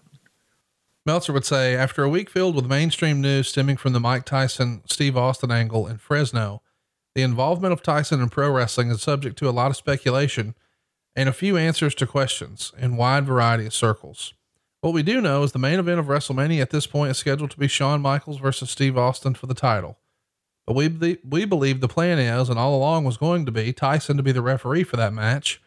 But that role for Tyson is only speculation at this point. The belief from this end is just announcing Tyson as referee could help the pay per view somewhat based on a curiosity, but overall, a special referee can only mean so much. So they would create an intricate storyline to get on that same end, but hopefully make it to where people see it as more than just a former boxing champion refereeing a pro wrestling match, as so many have done before, from the likes of Rocky Marciano, Jack Dempsey, Joe Louis, and so many others before. Now, he doesn't make it super clear in anything, and even all of the pull aparts and press conferences and all that. And so there's lots of speculation. Is Tyson going to wrestle? When you heard they had Tyson, did you think there was a chance he would do anything in ring, or did you always sort of know they can't risk a pay per view draw like that? They're going to have him do, do the old Ali enforcer role. No, I didn't. Well, I didn't know anything. I, I wasn't getting any, you know, information out of out of WWE or anybody uh, that I knew was getting any information regarding Tyson. So I had no idea for sure. But I, I, I would have been shocked. Uh, I assumed and would have been shocked slash surprised had they tried to do anything with him physically. I mean, he's, I mean, I, and I knew from my own experience, you know, unless you've got somebody that's really willing to put in the time, a Karl Malone, for example, or or even Dennis Rodman, you know, and as controversial as Dennis was and showing up on time and things like that, when it came to putting in the work and doing what he needed to do, um, he did the work. Karl Malone, I think, was a student. Kevin Greene, the late Kevin Greene, who we just lost recently, was another guy who really put in the time and put in the work. I, I didn't think that Tyson was going to be that guy to put in the time and put in the work. So I just assumed that they were going to use him in some kind of important role, but I didn't see him being just a referee, but I didn't see him wrestling either. I want to remind everybody that that Royal Rumble the day before drew the largest buy rate for a WWF show since the 96 WrestleMania. So it's a big one. Sources within the company were predicting in excess of 300,000 buys. So right away, we know this is going to be a big deal. Meltzer would say, based on Tyson, or based on a lot of different things, my feeling is the plan that McMahon and Don King came up with, which was likely the plan listed in the Las Vegas newspaper, where they tease a match, but Tyson backs out and only refs, thereby showing the power of the Nevada State Athletic Commission. Tyson himself is portrayed throughout as a babyface. He gets the big pop at Mania, his image is softened, and the commission gets its authority kissed up too, and Tyson supposedly backing down to their power and wishes again. And in the end, they reinstate him in July, and he's back in boxing where he collects his real paydays. So it is interesting that perhaps there is a strategy here to even help Tyson get licensed in boxing. Of course, famously, he bit Evander Holyfield's ear the year prior, and He was suspended, so he's trying to get back in their good graces. But the idea that Tyson was going to come out as a babyface, given the fact that he had bitten Evander's ear and went to prison for rape, ah, uh, I don't know how that's going to happen. I don't know, man. The American public's a strange place to be sometimes. they're they're hard, especially the wrestling audience, are a little hard to predict. I mean, Tyson was he was another level celebrity. Right. He, he, wasn't just a celebrity. He wasn't just another football player. He wasn't just another basketball player. He was something special and unique. Um, I wasn't surprised or wouldn't be surprised that he'd get over as a babyface. It's just a natural reaction for people when they see somebody like that that they wouldn't normally expect to be involved in wrestling. It's pretty hard to make them a heel. I want to mention um, this is a big deal, what we're watching right now. The largest total audience watching American wrestling at one point in the history of the Monday Night Wars since the WWF lost NBC was from 10 to 1015 when WCW had Hogan versus Giant do a match, and that got a 4.7 rating or 3.413 million homes.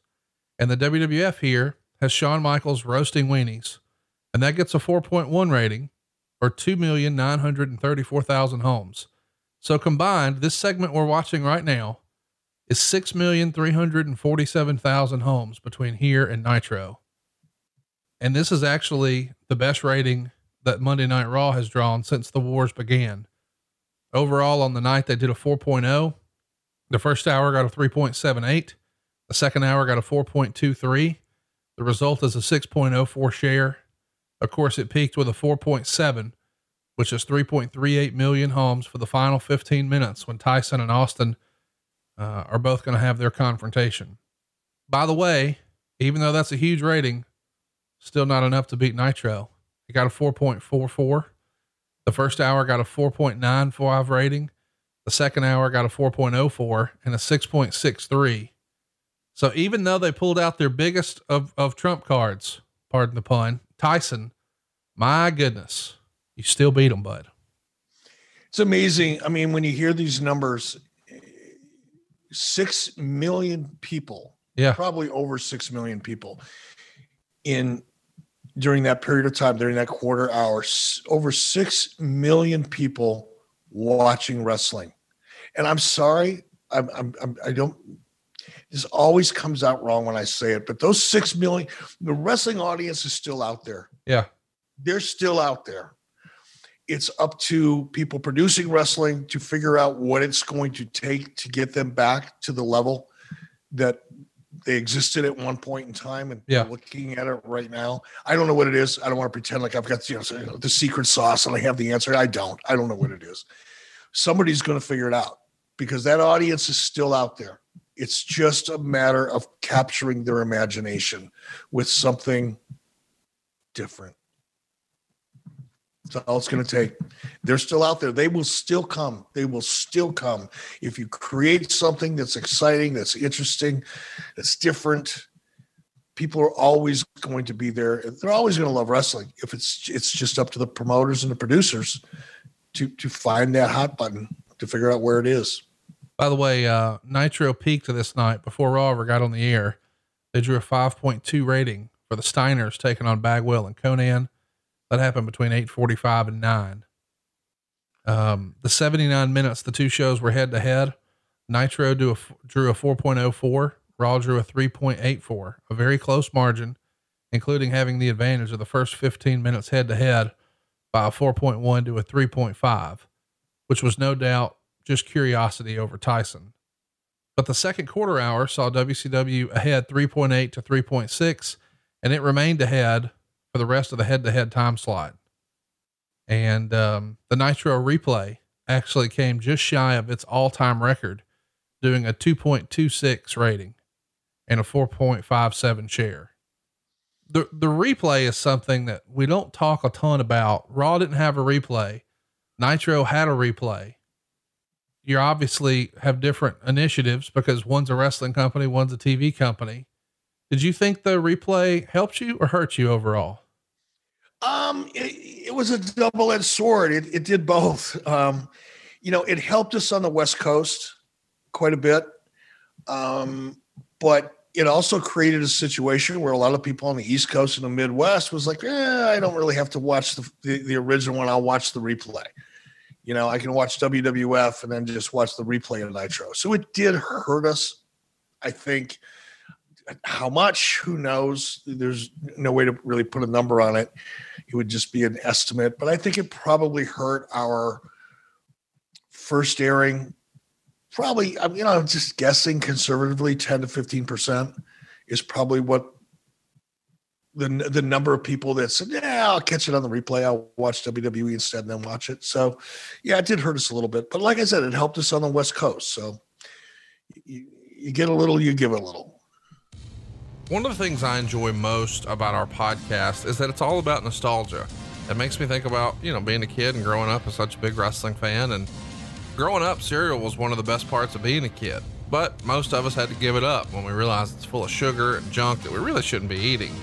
But then when you realize, hey, if I cut out all the carbs and the sugar, man, there, there's nothing I can even eat anymore. But you still need to eat breakfast, right? I mean, we've always heard it's the most important meal of the day, and that makes sense. You know, if you if you start your uh, your engine going the right way in the morning, you're gonna be more productive at work. You're gonna get more shit done. But how do we make this happen? Magic Spoon Magic Spoon is a sponsor of this podcast, and I got to tell you, we are a fan in the Thompson household. And here's why you're going to dig it zero sugar, 12 grams of protein, and only three net grams of carbs in every serving. They've also got four really badass flavors cocoa, fruity, frosted, and blueberry. It tastes amazing. It almost feels too good to be true. It's keto friendly, it's gluten free, it's grain free, it's soy free, it's low carb, and it's GMO free. Uh, I have absolutely fell in love uh, with Magic Spoon. My wife is a big fan of fruity, and, and you can probably guess what that tastes similar to. I'm a big fan of cocoa. Uh, our daughter really likes blueberry. You're going to love it too. Find out which one you like the best. Go to magicspoon.com forward slash 83 weeks. Grab a variety pack and try them all today. Be sure to use that promo code 83 weeks at checkout. You're going to get free shipping for that. We should mention Magic Spoon is so confident in their product it's backed by a 100% happiness guarantee. So if you don't like it for any reason, they'll refund your money, no questions asked. That's magicspoon.com slash 83 weeks and use the promo code 83 weeks for free shipping. And we thank Magic Spoon for sponsoring the podcast. We believe in it. You will too. Try the cocoa, buddy. You're going to dig it. Magicspoon.com forward slash 83 weeks. Even it, it, just changed everything. I knew that we were in a real fight. Nothing they did, nothing they said, billionaire Ted skits, all the shit that they, you know, they did, none of it, it just all rolled off my back until this happened. Then everything changed. We see The Rock here strutting that ass with the Intercontinental Championship. Do you remember there being a moment where you saw what was happening on Raw and you looked at him and thought, oh shit, this guy's going to be a big deal? Rock? No, no, no. In fairness, I you know I wasn't watching a lot of WWE right. Rock's run. I was kind of busy doing my own thing, sure, and I didn't really, despite I know it probably doesn't sound like it would make any sense. People would generally think, well, if you're you're running a wrestling company, you should be watching what's your competition. You should watch the entire show the next day, and and maybe I should have. I don't know, but um, I never did.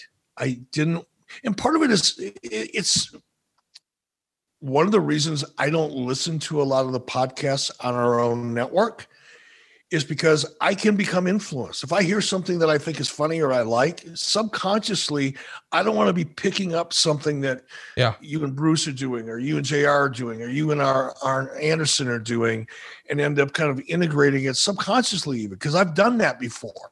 You know, I, I, I think we've all been around people that we recognize kind of change the way they deliver you know their conversations or their their senses of humor based on who they're around so i've you know i I try to be really careful about that, but I, I didn't watch a lot of WWF when Rock was coming up. Never saw that train coming. Look at all the knee pads on Ahmed Johnson here. He's got knee pads on his knees and then on his thighs, and then by his gimmick, he's his legs are completely covered with pads. Now I wonder. I mean, was that necessary? Was he busted up, or I, I think he just thought it looked what? cool, but it looks fucking weird.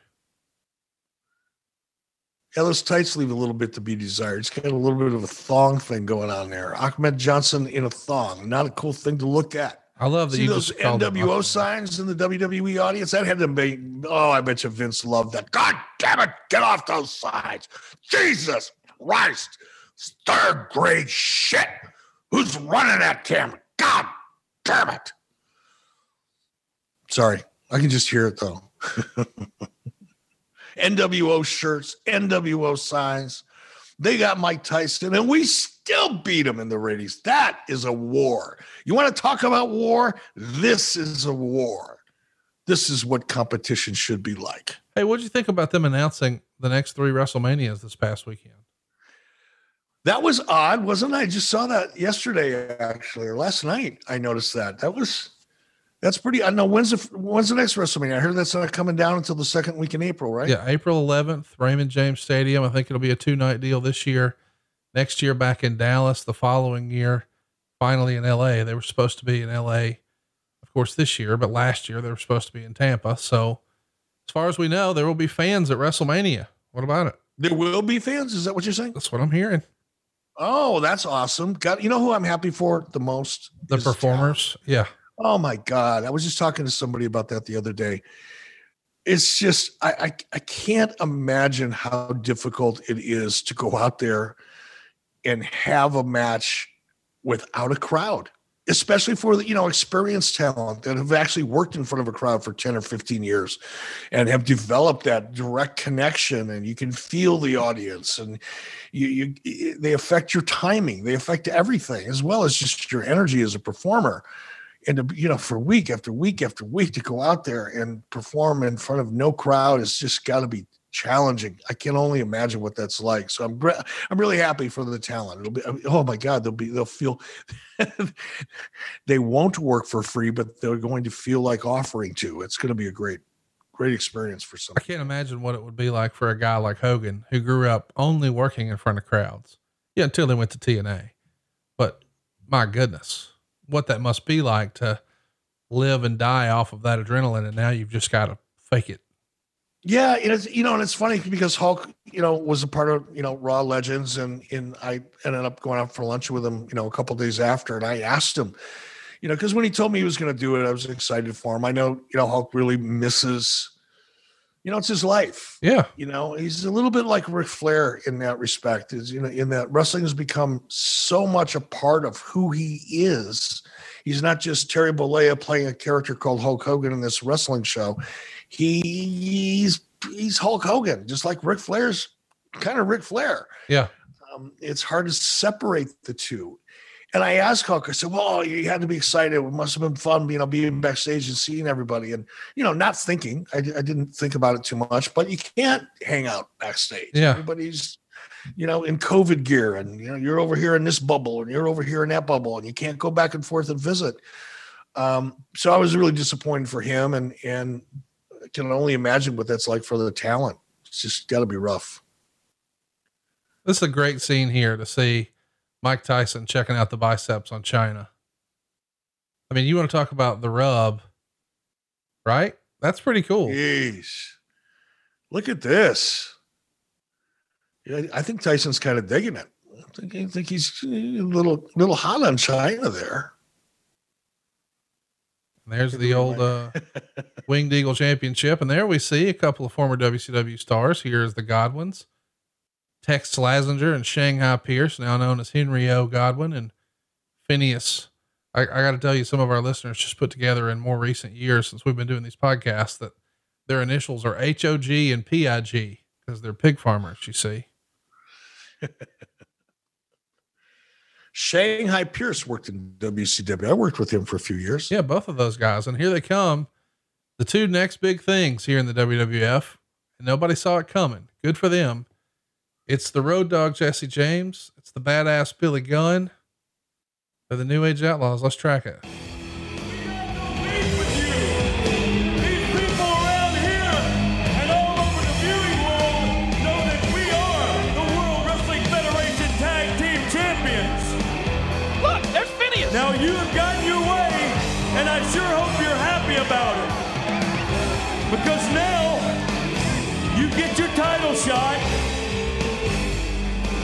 Before we get into all of this, you can hold these. They're wearing overalls, JR. Hold these too.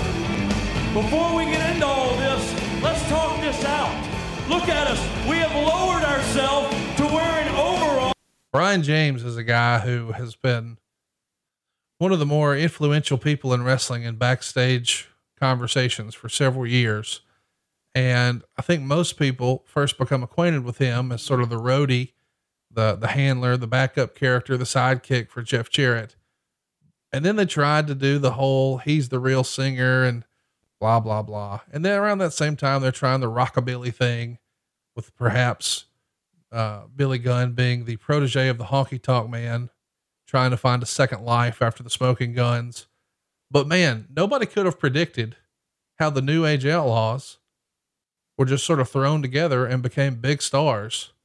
They became a big part of that DX act. You know, Brian James rap, ladies and gentlemen, boys and girls, children of all ages, that became one of the sort of big catchphrases in wrestling, seemingly out of nowhere. Were you shocked with their success that they had with seemingly two lost characters or characters that were lost in the shuffle prior to that? Isn't that great when that happened? No, was I shocked?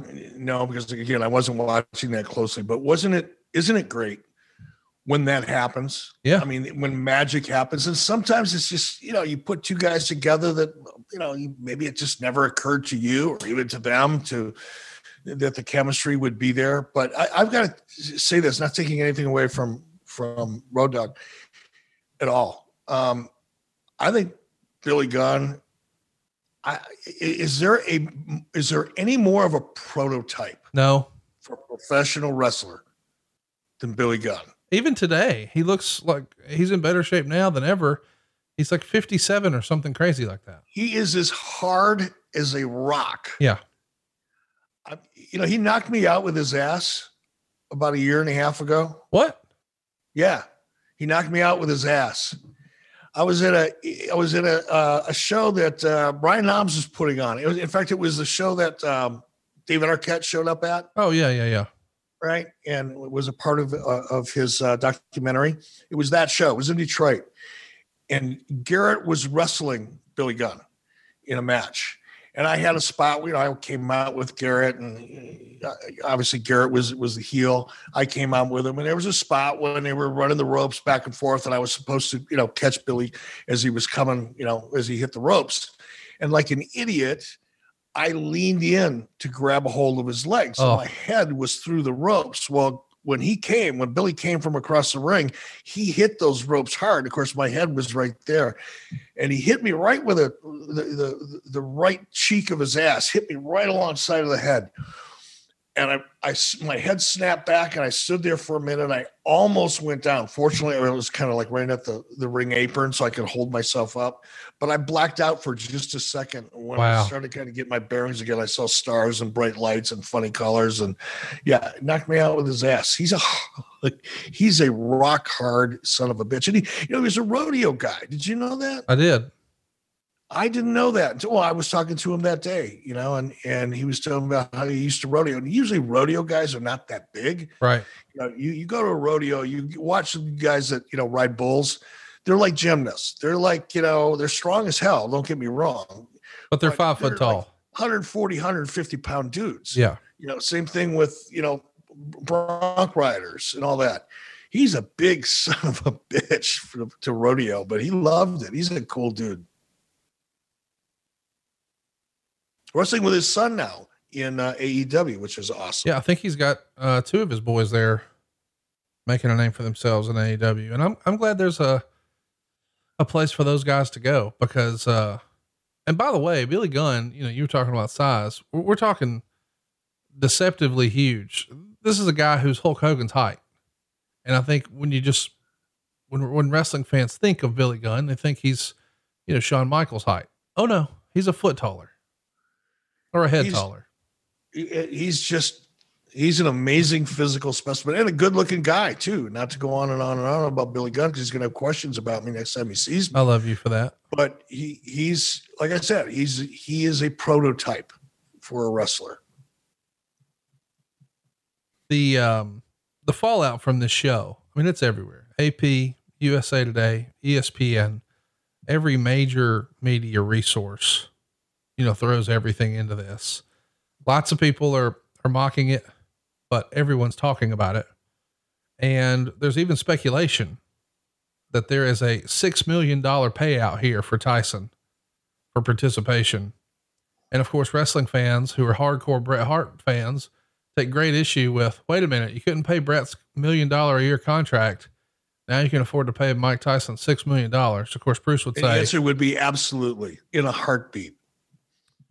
In Well- a heartbeat. And I'm not just saying that because we have 2020 vision now. We can all sound real smart after the fact.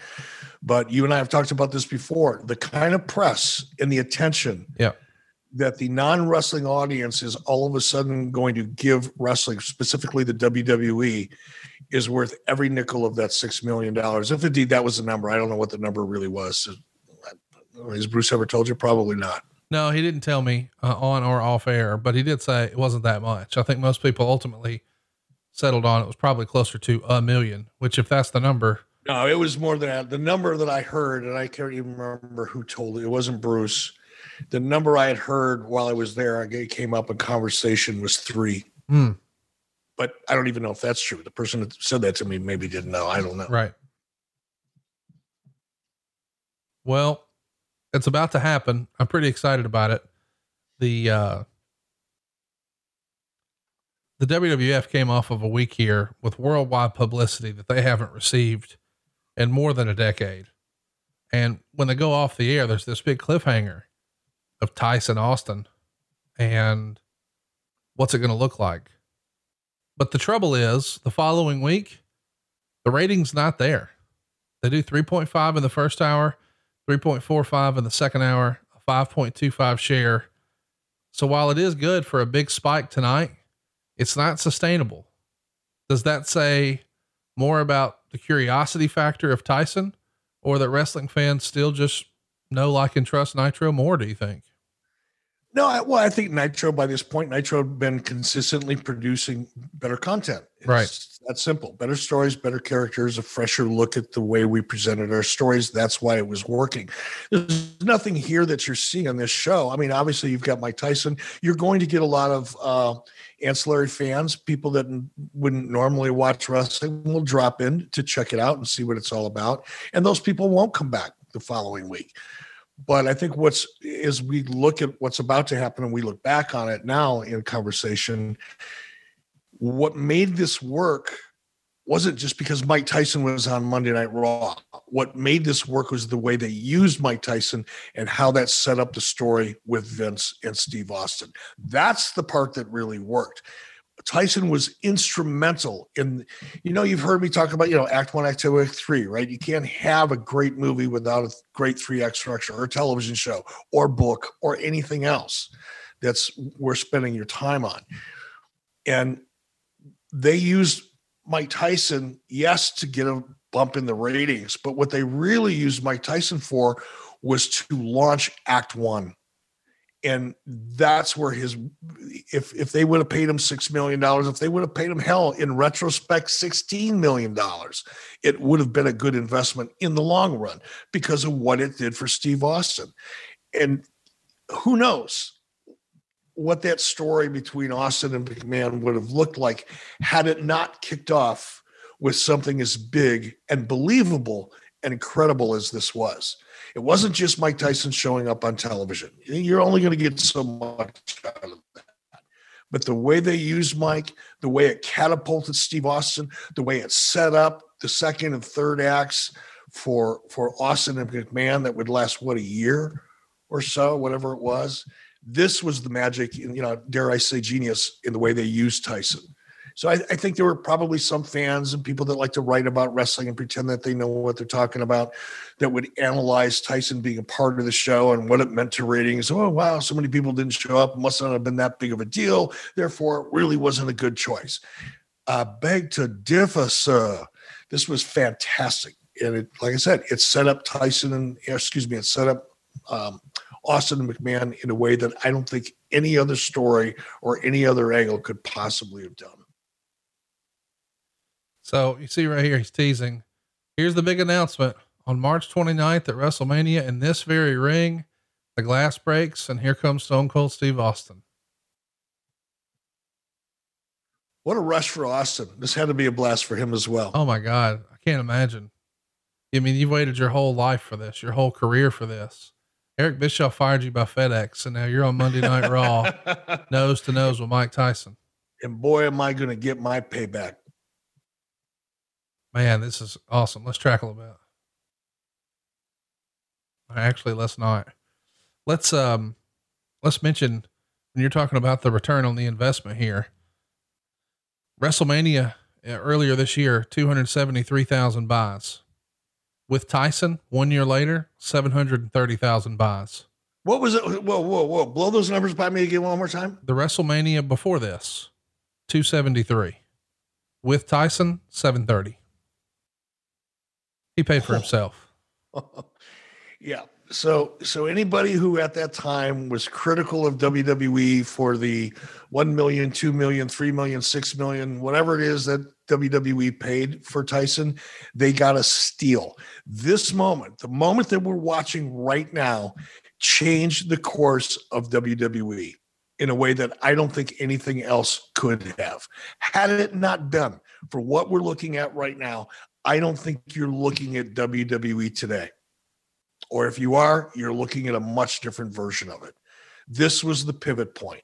There was a couple things that Vince did, and I'm just speaking from, you know, having watched it from afar as a competitor, not anything that I learned while I was there. But, you know, Vince put his balls on the line when he took out what year was the Super Bowl commercial? Uh, the following Remember? year. Following year? Yeah. Okay. Well, by this point now, he's built up enough cash reserves where he could have afforded it. But this was the move. This this was the Hail Mary that won the Super Bowl for WWE. You, you've seen this before. If you could if you could redo it, would you have done it any differently? The the middle finger, the shove, the brawl, the pull apart, or was it done perfectly? Uh, can you pick it apart?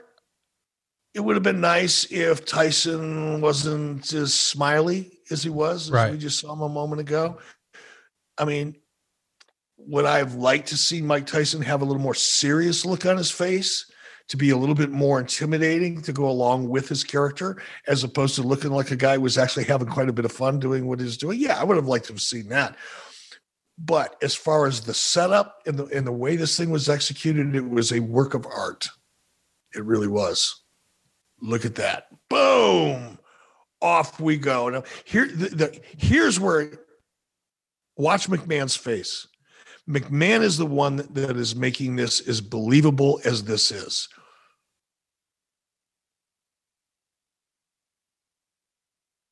I mean, this looks so real. Because it is, right? Well, for the most part, yeah. But this is just awesome.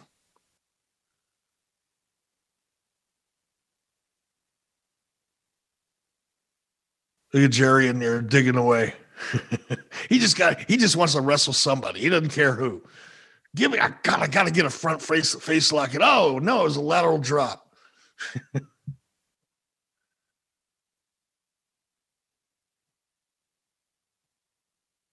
the, Shane in there? Yep. You see, yeah the emotion in Vince McMahon's face tells the story. This is it coming up, right? Yep. Right there. This looks so believable to me.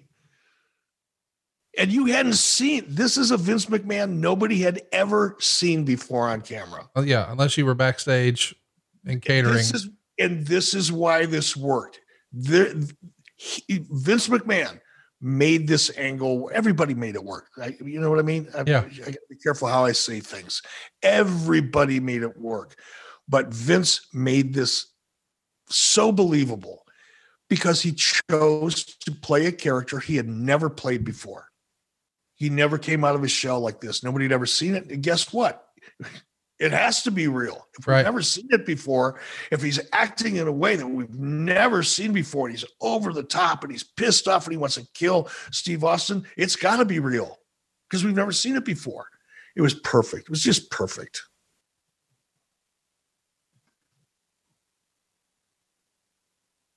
What a moment.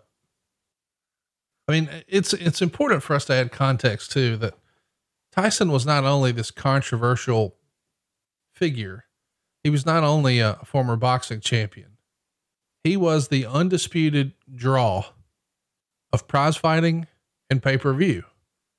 If you put Mike Tyson on a boxing pay per view, it would be the top selling pay per view of the year.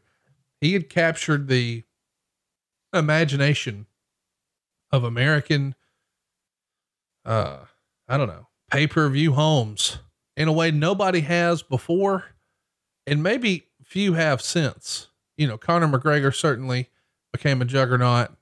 Uh, Ronda Rousey had great success. Brock Lesnar had great success.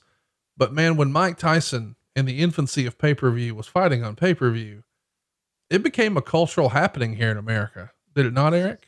Yeah, I think you know, I, I, not taking anything away from the names that you mentioned because I think they're they've all done phenomenally well and have nothing but respect for every one of them. However, I don't think any of them came close to Mike Tyson. Yeah, I agree. I think the only person that that you can really talk about credibly in terms of pop culture and pay per view buys, you know, or audience, Muhammad Ali. Yeah. Those are the two, Muhammad Ali and Mike Tyson. Those are the two names that I think transcend all of sports and transcend all of celebrity in their respective times. Muhammad Ali became, he was in his own universe. Yeah. There was nobody else comparable to him. And for a while, Mike Tyson was the same way. I mean, he was on, I used to love Tyson fights. I used to love watching. Tyson. Don't blink. Go to the bathroom before the bell rings. It's going to be over. Still do. I mean, talk about an intimidating, intense, just raw specimen. Just phenomenal talent. And we just saw it. We're off the air now. Um, the show ends with Mike Tyson in the back complaining about Cold Stone to Steve, uh, to uh, Mr. McMahon, and McMahon trying to frantically apologize. And uh, of course, he's uh, furious now. You've ruined it, Austin. You've ruined it, damn it. We're off to the races, though. And it's important for us to, you know, add context to this. As big of a draw as Floyd Mayweather is on pay per view these days, Tyson was bigger and more controversial. And it was a major happening. But it didn't have the long lasting effect week to week. But boy, WrestleMania proved that they did get a major return. And Steve Austin now, just by brushing up against Mike Tyson, is more of a household name than he ever could have been without him, right? More of a household name than he ever could have been without it. But more importantly, I don't to keep banging this fucking drum, but his career was made at that point because Yeah. of the story that he had with with Vince McMahon. And this, like I said, this was you could not you could have brought in a team of the top writers in Hollywood or anywhere else for that matter and tried to write a better setup and story than this, and you wouldn't be able to. This was just awesome. I want to remind everybody that uh, you can get all of these shows early and ad free over at adfreeshows.com. We've had a tremendous amount of fun already this year. We rolled out Title Chase, which is a deep dive into the history of the WCW United States Championship. We've also announced that we've got a long form, multiple part interview coming up with Jim Crockett Jr. But you're also getting these shows early. And next week, we're going to cover Clash of the Champions 32 here on the program.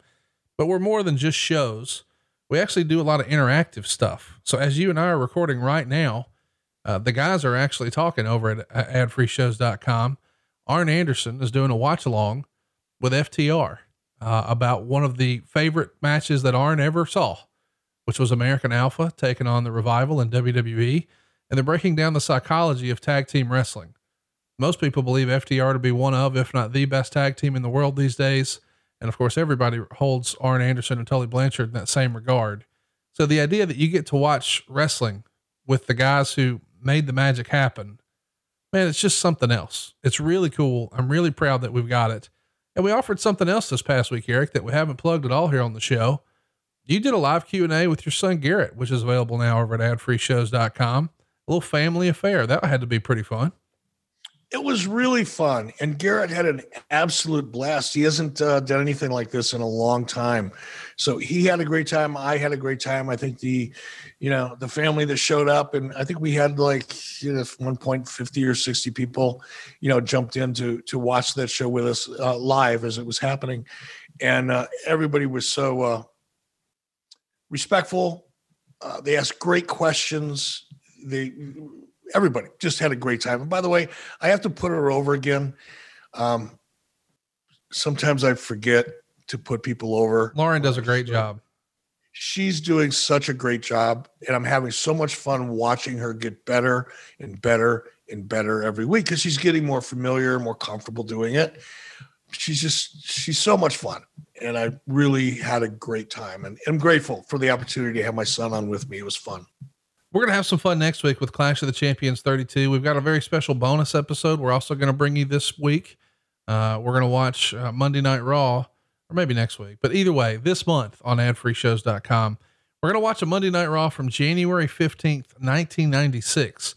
So 25 years ago. But I believe it's the debut skit for the Billionaire Ted skits. So that'll be fun to go back and add some context and see when you really started to get under the crawl of Vince McMahon. But next week, we're covering Clash of the Champions 22.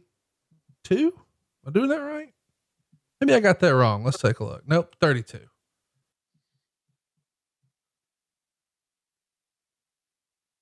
Clash of the Champions 32 went down on January 23rd, 1996 from Caesar's Palace. Flair and Giant on top, taking on Hulk Hogan and Randy Savage. Konnan will be in there with Psychosis. Sting and Luger will team up against the Blue Bloods, which is Lord Steven Regal and Robert Eaton. Uh, Brian Pillman will be in there with Eddie Guerrero, and you remember what happens there. Uh, Dean Malenko is going to be in there with Alex Wright. Public Enemy in there with the Nasty Boys, and a couple of dark matches. But WCW in Las Vegas, and it's not for a Halloween Havoc, but it is for a TBS special. Flair and the Giant taking on Hogan and Savage. Do you remember the ending of that? There's something so crazy with Hogan and Savage. I don't, but don't tell me. Something that I think you're even going to have trouble explaining.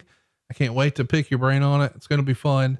It's fun to talk about WCW in 1996, and we're going to do a lot of that this year because we're in the 25 year anniversary. So stay tuned. Lots of fun stuff coming your way.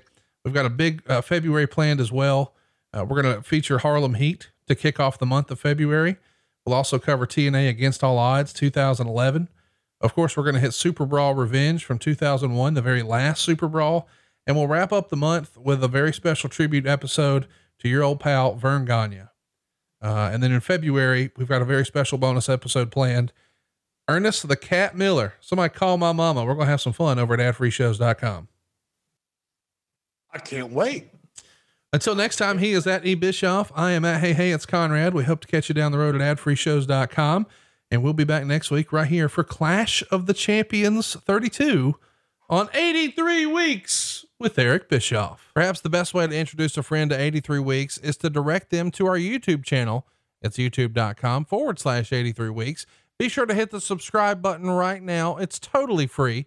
You'll get a sneak peek of upcoming shows, plus some exclusive content you can't find anywhere else. And perhaps best of all, some great new giveaways coming your way absolutely for free. It's youtube.com forward slash 83 weeks. Don't forget to hit that subscribe button and be sure to check out the shirts over at ericbischoff.com. If it's been a while, we need to remind you we're adding new ones all the time. Plus, there's tons of new gimmicks at boxofgimmicks.com. Like right now, we have some of Dave Silva's cover art on posters, lots of different ways to support the show and be a part of the 83 Weeks community. It's youtube.com forward slash 83 Weeks. Of course, ericbischoff.com. And who could forget boxofgimmicks.com. And hey, if you'd like to advertise your product or service here on the show and hear Eric Bischoff brag about you or your business, it's easy to make that happen. Just go to advertisewithconrad.com. I'm telling you, you'll be glad you did. Twinkle, twinkle, little star. Everybody's heard this. Make sure your sweetheart knows she's your star. Picture it. It's Valentine's Day, and she opens this really cool gift box, and out slides a blue rose trimmed in gold. You know, the blue color of the sky just before the sun sets, and you can start seeing all the stars sparkling in the night sky. It's breathtaking. Now picture a magnificent, real 24 karat gold rose, deeply dipped in pure 24 karat gold. with petals in this rich blue color covered in sparkles that mimic the stars in the sky. That's Twinkle Twinkle, the brand new exclusive rose only available at Steven Singer Jewelers. Real jewelers, real roses, really dipped in pure 24 karat gold with a real lifetime guarantee. It's always the number one Valentine's Day gift that lasts forever. It comes with your own free personal love note and it ships fast and free to the love of your life, your wife, your daughter, or your sweetheart. And it says, I'm so lucky to have you in my life. Steven's brand new roses is $79, but his real 24 karat gold dipped roses started only 59. Go right now to IHateStevenSinger.com. That's IHateStevenSinger.com. Hey, before we get out of here, I want to remind you that at SaveWithConrad.com, we don't just help people refinance. We can help you buy your dream home, but don't take my word for it. Check out Mickie. That's right, Mickie James from WWE. She and her husband, the NWA World Champion Nick Aldis, went to SaveWithConrad.com we hooked them up and they left us this five star review. Conrad and his entire team were amazing. We found the perfect house and they worked so hard to make it a reality. So grateful. I would suggest them to anyone looking to buy a home, refinance, or upgrade their existing home. If you want someone who will work hard for you, this is your team. Thanks, guys. Mickie. No, thank you, Mickie. We appreciate you and Mr. Aldis putting your faith and confidence in us. And we're going to treat you guys listening at home right now the exact same way we're hooking up all the stars, and you can be our next success story. I want to remind you with interest rates lower than ever, that means your buying power is at an all time high. What's that mean in layman's terms? You can get a bigger, nicer, better house with a cheaper monthly payment than ever before. Find out how easy it is to get started right now at savewithconrad.com. You don't need perfect credit or money out of your pocket. And by the way, if you don't qualify right now, we're going to get you a battle plan to show you how to qualify later this year but you need to start right now at savewithconrad.com. NMLS number 65084, equal housing lender. And did I mention we're licensed in more than 40 states? Step one to getting into your dream home, savewithconrad.com.